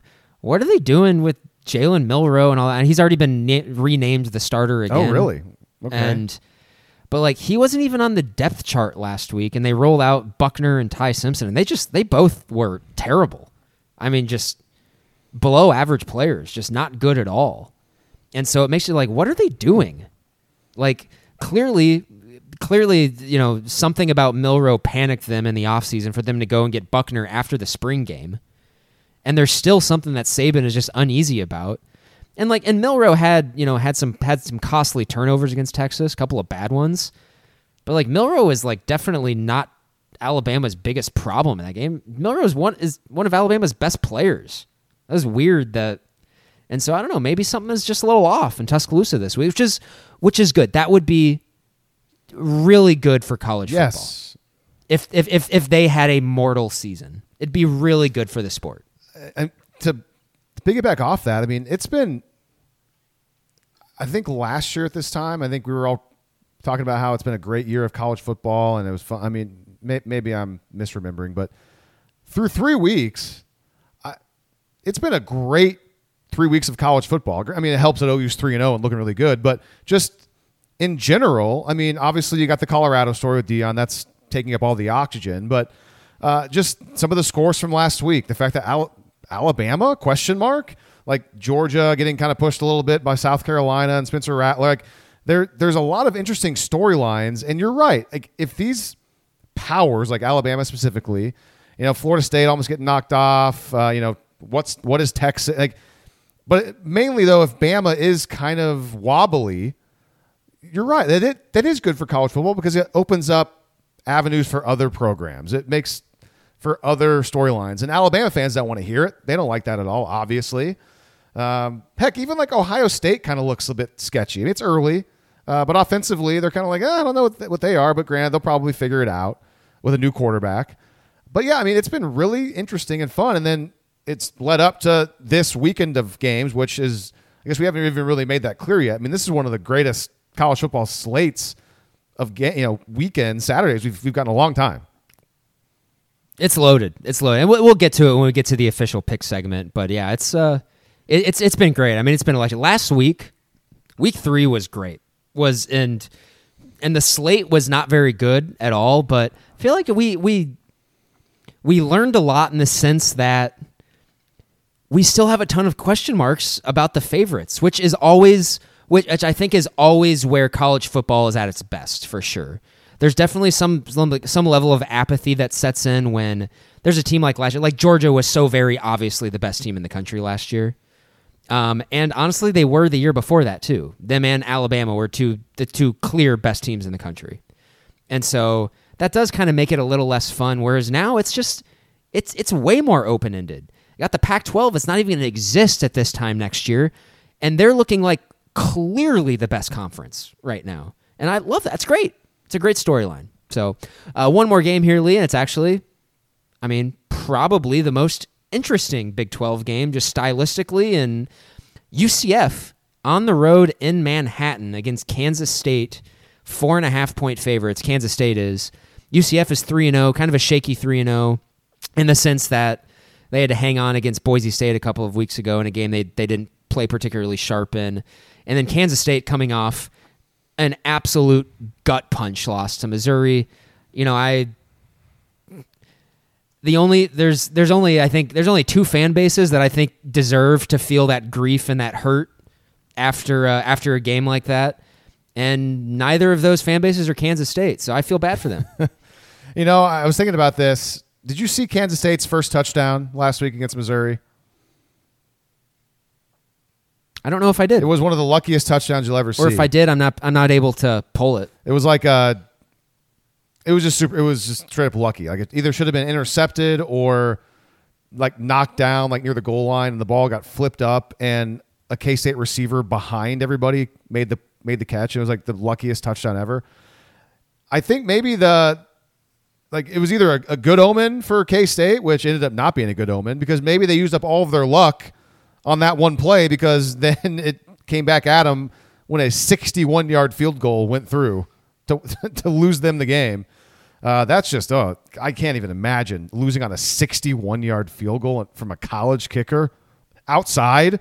Ugh, like gross. That being said, like, I don't know. It makes it even worse too. I'm pretty sure Drinkwitz just like totally screwed up the situation stuff before Oh, the 61 yarder too. Like, it should have been. I think they been had like shorter. a they Yeah. had like a delay of game or something or uh Ugh.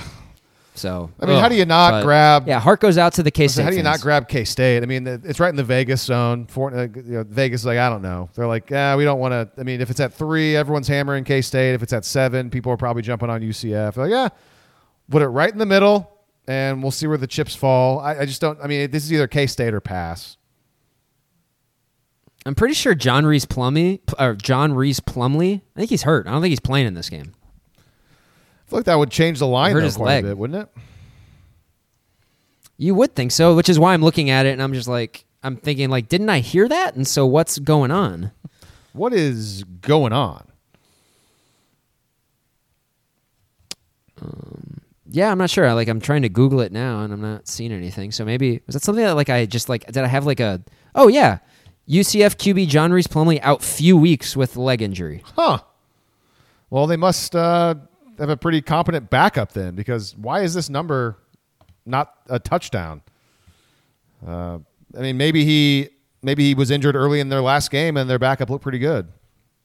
Shows what we know. Oh, yeah, he he was injured against Boise. Okay. He didn't play last week against Villanova.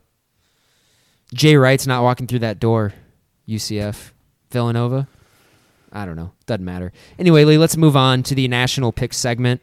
Uh, we both went three and two last week. I had you at four and one. Did I just I I miss one on there? Yeah, you gave me credit for for one of them that I didn't get. Uh, I don't know which one because I I missed um, I missed we we both missed Minnesota, and then uh, I thought that was the only one no you I missed. I had Illinois.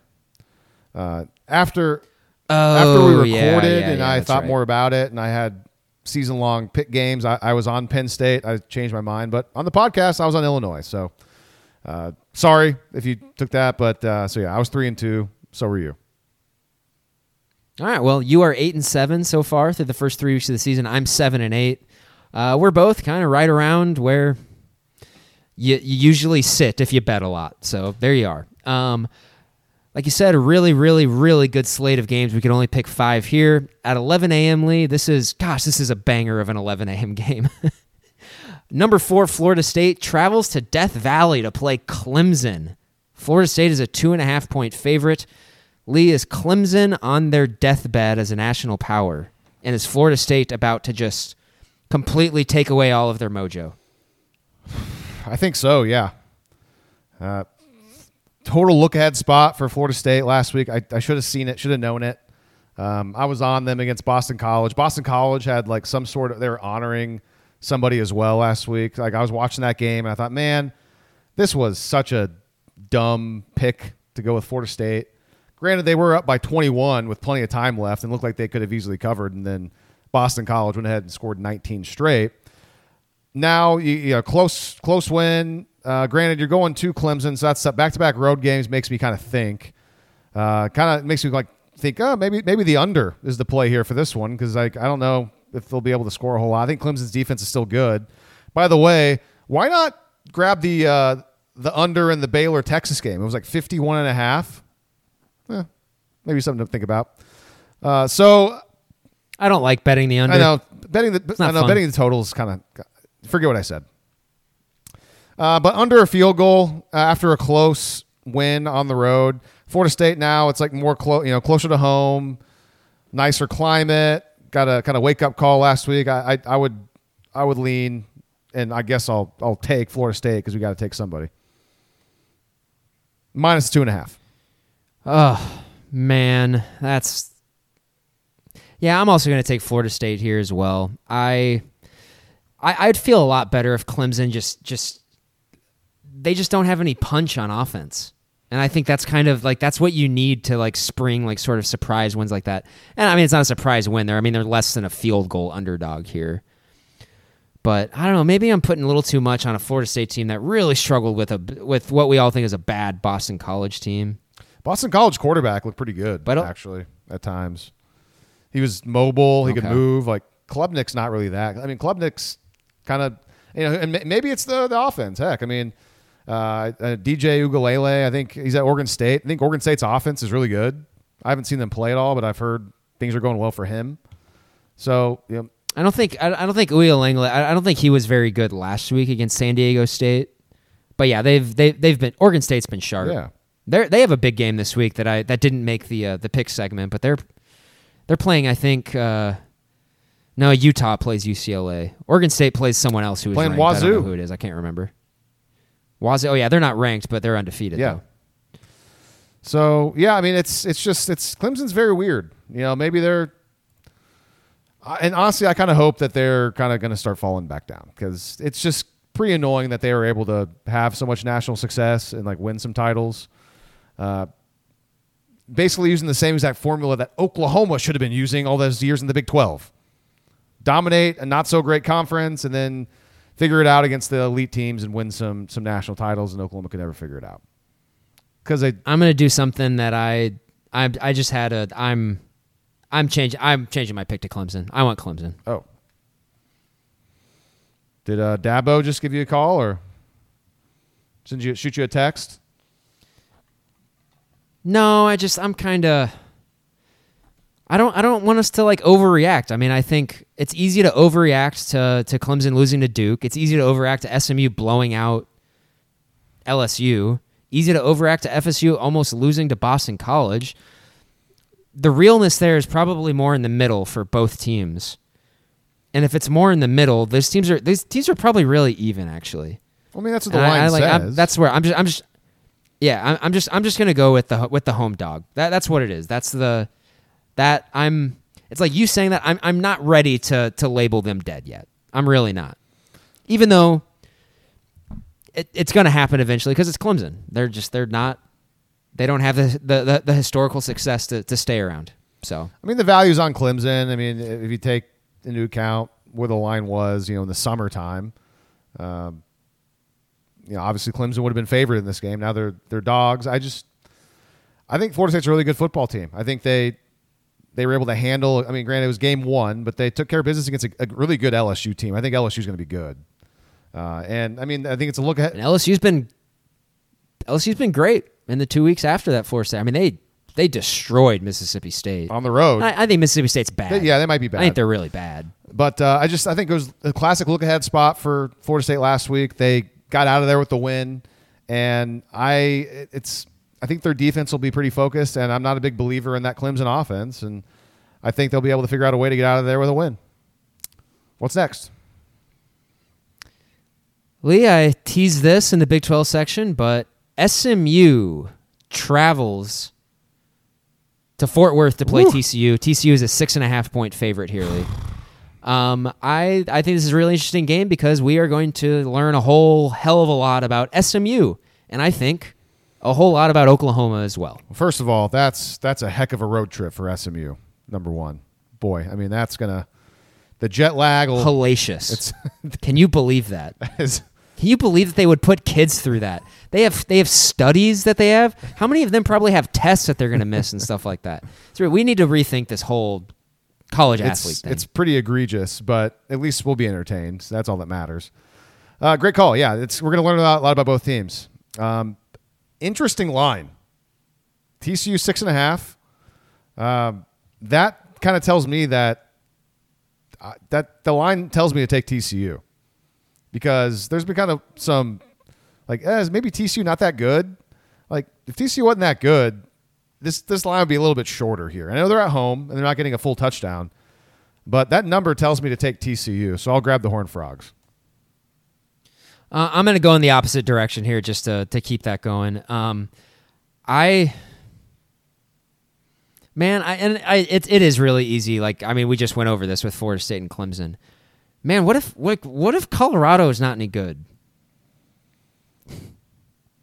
You know, and like I mean, TCU lost to that team, and and I mean TCU did really like comfortably handle Houston last week. So, Well- but I, I think this is more. I, I I like SMU. I think SMU's defense is good. Colorado is good because they have one of the best quarterbacks in college football, and they got some good skill players, and they have one of the best players in the game when he's not injured. By the way, conspiracy theory. Uh, I say Travis Hunter's not going to be out for three weeks. I think he's going to maybe miss this week, but I think he'll be back for USC. Boom, calling it. They don't. They want to make it seem like he won't play, but uh, nope. He'll figure out a way to be able to be back there for at least USC, so he doesn't miss these two big games. That's my. Uh, Lacerated liver, though, man. Oh, is that what know. is? That's like so okay. Well, so yeah, it kind of sounds like So I, I guess like Kinda sounds like, you know- So it's liver. That's even. That's yeah. All right, never mind. yeah. What you gonna? I don't know, man. I feel like yeah, he's gonna be kind of in the DL for a while with uh, you know internal bleeding. Uh, okay, never mind. I didn't see what the injury was. I probably should have looked that up before I made that super hot conspiracy theory take. But yeah, interesting matchup. Anyway, speaking of speaking of Oh, Colorado, yes. we go to the next pick in our segment. Lead the 19th ranked Colorado Buffaloes, a team that struggled with one of the worst teams in the FBS last week, Colorado State. Needed kind of a miracle to come back and beat them in the fourth quarter. They travel to Eugene, Oregon to play your Oregon Ducks, Bo Nix, and the Oregon Ducks. Lee, Oregon is a three touchdown favorite in this game. They're minus 21. I'm going to start on this one. I, I well, actually, I, I'm going to take Colorado, um, just because what I'm I've been wrong on them on basically every pick so far, so I'm going to go against my gut. Um, what I know about betting, this line screams take Oregon in my in my mind. Too many points, baby. Give me the Buffs. Give me Colorado all day long. They got a scare last week. I get that Travis Hunter's out. They still have a really good quarterback, and that's too many points. It was it was 15. Now it's up to 21. Is Travis Hunter worth a, almost a touchdown? Maybe, maybe. Um, but give me Colorado plus the 21. Yeah, it's it's more of just a. Uh, I, I just think it's too many points. I, I think Oregon's going to win by multiple scores, but I, I yeah I think Shedeur Sanders is like really good. I think he's like outstanding. Um, I, I actually I really like watching him play. Me too. Yeah, he's he's fun, to He's watch. fun to watch. You can do you can do it all. Um, He's smooth. He's smooth. Yeah, and there's uh, and so yeah, I was I was actually I was talking about this with my buddies just the other day that in college football, if you have a good quarterback and a couple of good receivers, you are automatically good. Your team is automatically good. And so there you go. That that's There you go. Colorado and you know, I'm Oregon is still Oregon's we, we still don't know much about Oregon. I, I still think Oregon's still my pick to win the Pac twelve. But uh I don't know, man. It's a lot of points. It's a lot of points. Like Oregon could still play really well in this game and look impressive and win by 18. You know? Yeah, and I I think you're right. I think the number does kind of say probably should take Oregon here. Um, but Because Vegas is telling us that they think Oregon's a lot better Yeah. than Colorado. Which, and that's, but yeah, we're still at the point. Vegas is still going off of their their models and their everything. And and yeah, like SP Plus has Oregon as a as a three plus touchdown favorite in this game. and a lot of the models and do. let's be fair. I mean, the, the odds makers have no idea what to do with Colorado. They've been way off on them for the first three games. I mean, they had them as three touchdown dogs. They went outright. They had them as uh, you know flipped like a like a field goal favorite at home. They win by four touchdowns, three and a half touchdowns over Nebraska. They have them as three touchdown favorites against Colorado State. They eke out a win. So I I think the odds makers are still trying to figure out this team. They're, it's a roller coaster ride. So uh, I'll again it's it's mainly a it's a handicap of that's a lot of points to take with the whole vibe around the team. Granted, they're kind of cruising for a bruising at some point. They almost got one against Colorado State. Um, just kind of with their antics, and it's kind of like, all right, like, come on, guys, like, you're at some point this is going to go down to earth. It hadn't yet, and with that good of a quarterback, I'll, I'll, I'll grab those points. Thank you. Yes. Gosh, man, SP Plus has Oregon as 28 and a half point favorites in that game. Alt line, baby. All right. Uh here we go. There's, there's another big time matchup here.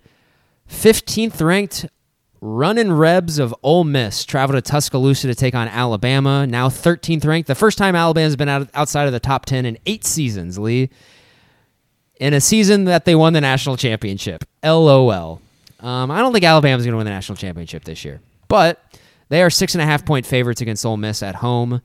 Um, man, I, I'm already seeing you're already typing in Alabama there. You're just easy. Yeah. Milroe has been announced as the quarterback.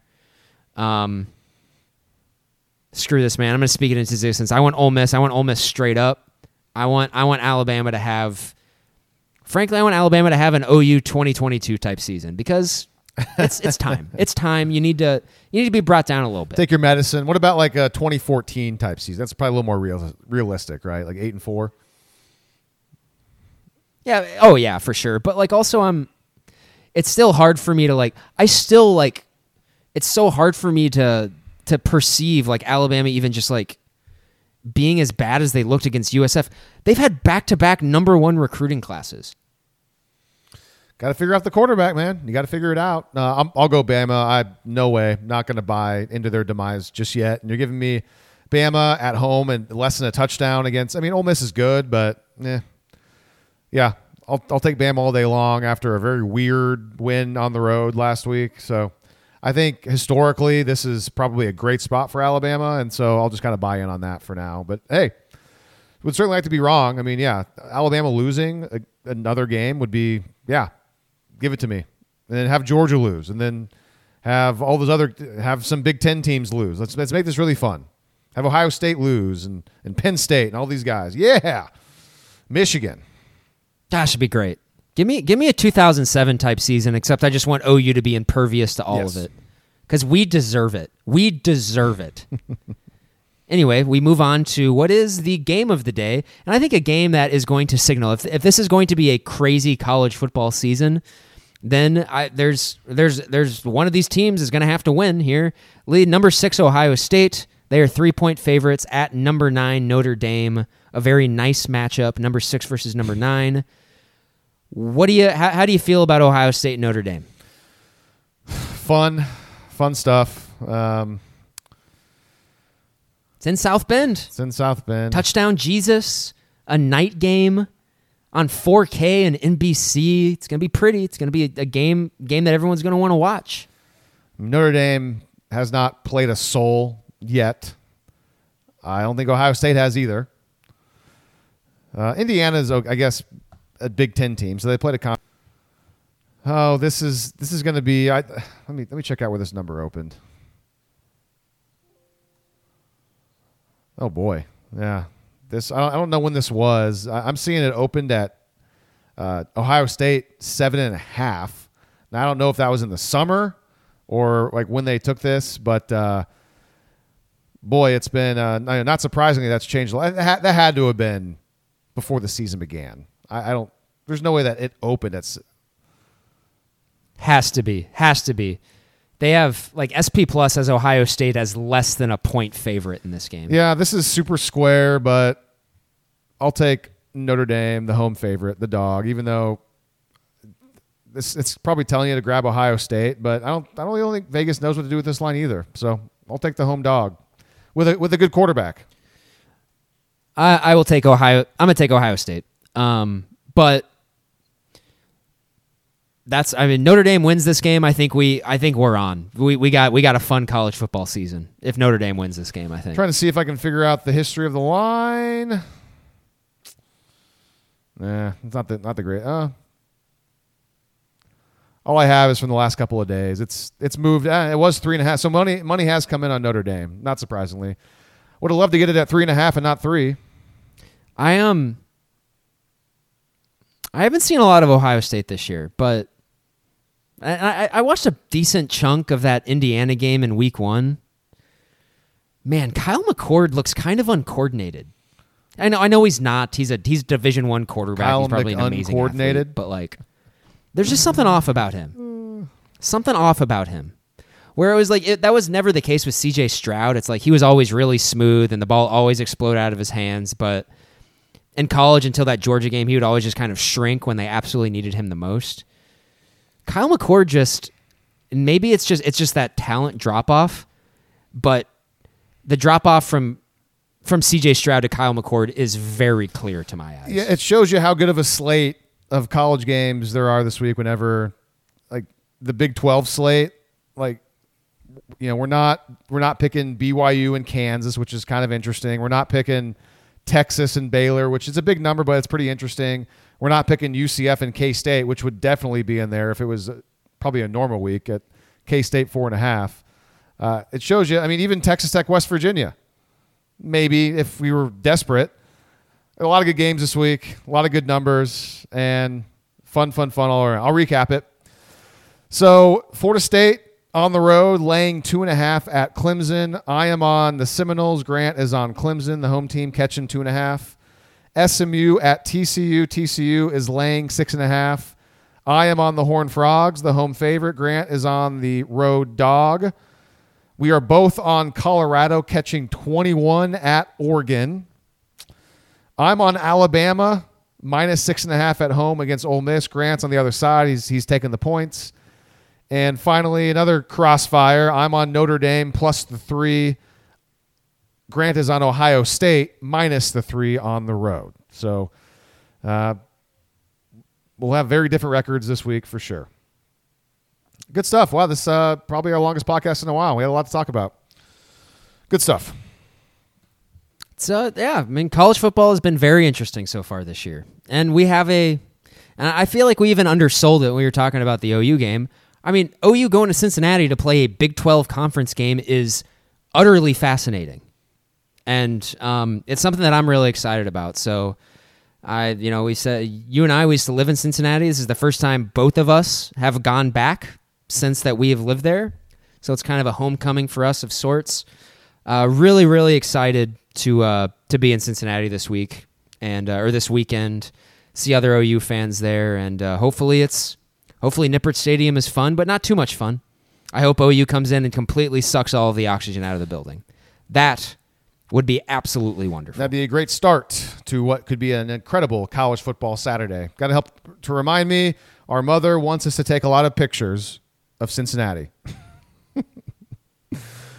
I can do that. I can take some pictures. I'll do that. I'll. Uh, I'm gonna. I'm definitely gonna make an effort to take a lot of pictures, especially around campus and the stadium and whatnot. I wanna want to remember that stuff. That's always fun. So, I mean, I mean, I'm I'm also gonna be like one of those guys. I'm gonna be taking so many pictures of my skyline chili. It's gonna be insane. Man, what's uh what's the over under on uh, the amount of conies you'll eat in the next four or five days? We putting it at? No, I mean probably not a lot. Like I'm one of those. Like I don't really want to. Like I'm. Just, I mean, I'm just gonna have a meal while I go. I'm like I'm not gonna get like multiple meals while I'm there. Like I'm pretty sure they have like little combos where you just get like a single coney and you can also get like a like a mini three way or something like that. But yeah, I, I yeah, I really really encourage any OU fan that's going there who's never had it. Go go try Skyline Chili. Go in with low expectations. I'm not gonna be this guy who is just like it'll change your life. It's amazing. It's one of the most delicious things I've ever had. Go in hungry, It's too. so good, but Go also.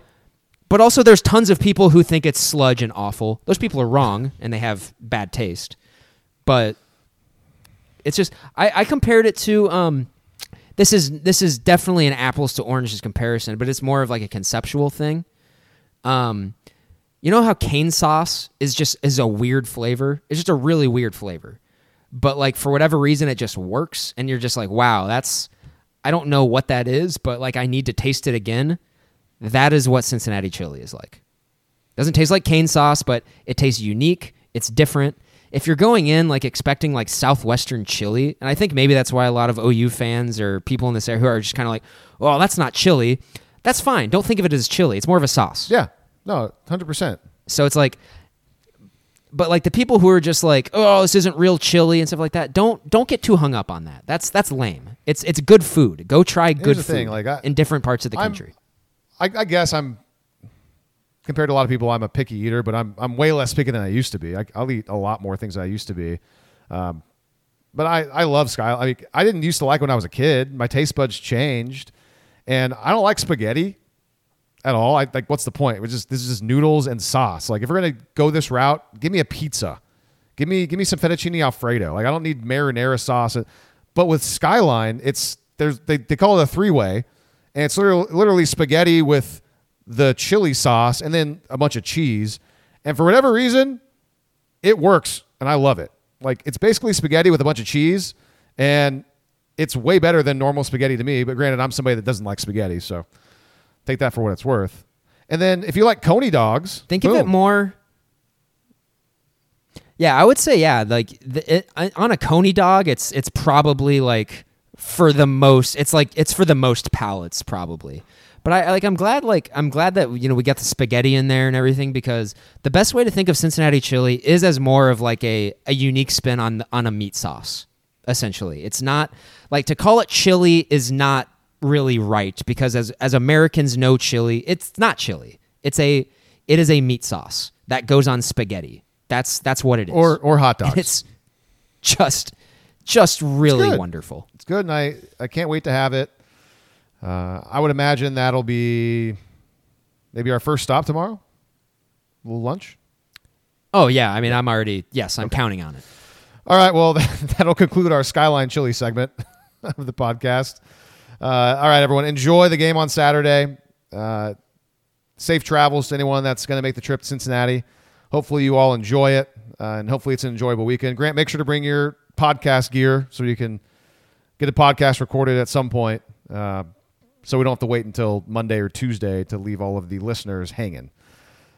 All right, until next time, for Grant, I am Lee. This is West of Everest. If you enjoyed this episode, make sure you subscribe to the show. And if you want to help us spread the word, please leave us a five star review. And also, tell all of your friends who are OU fans about West of Everest. You can listen to this podcast on iTunes, Spotify, Stitcher, and SoundCloud.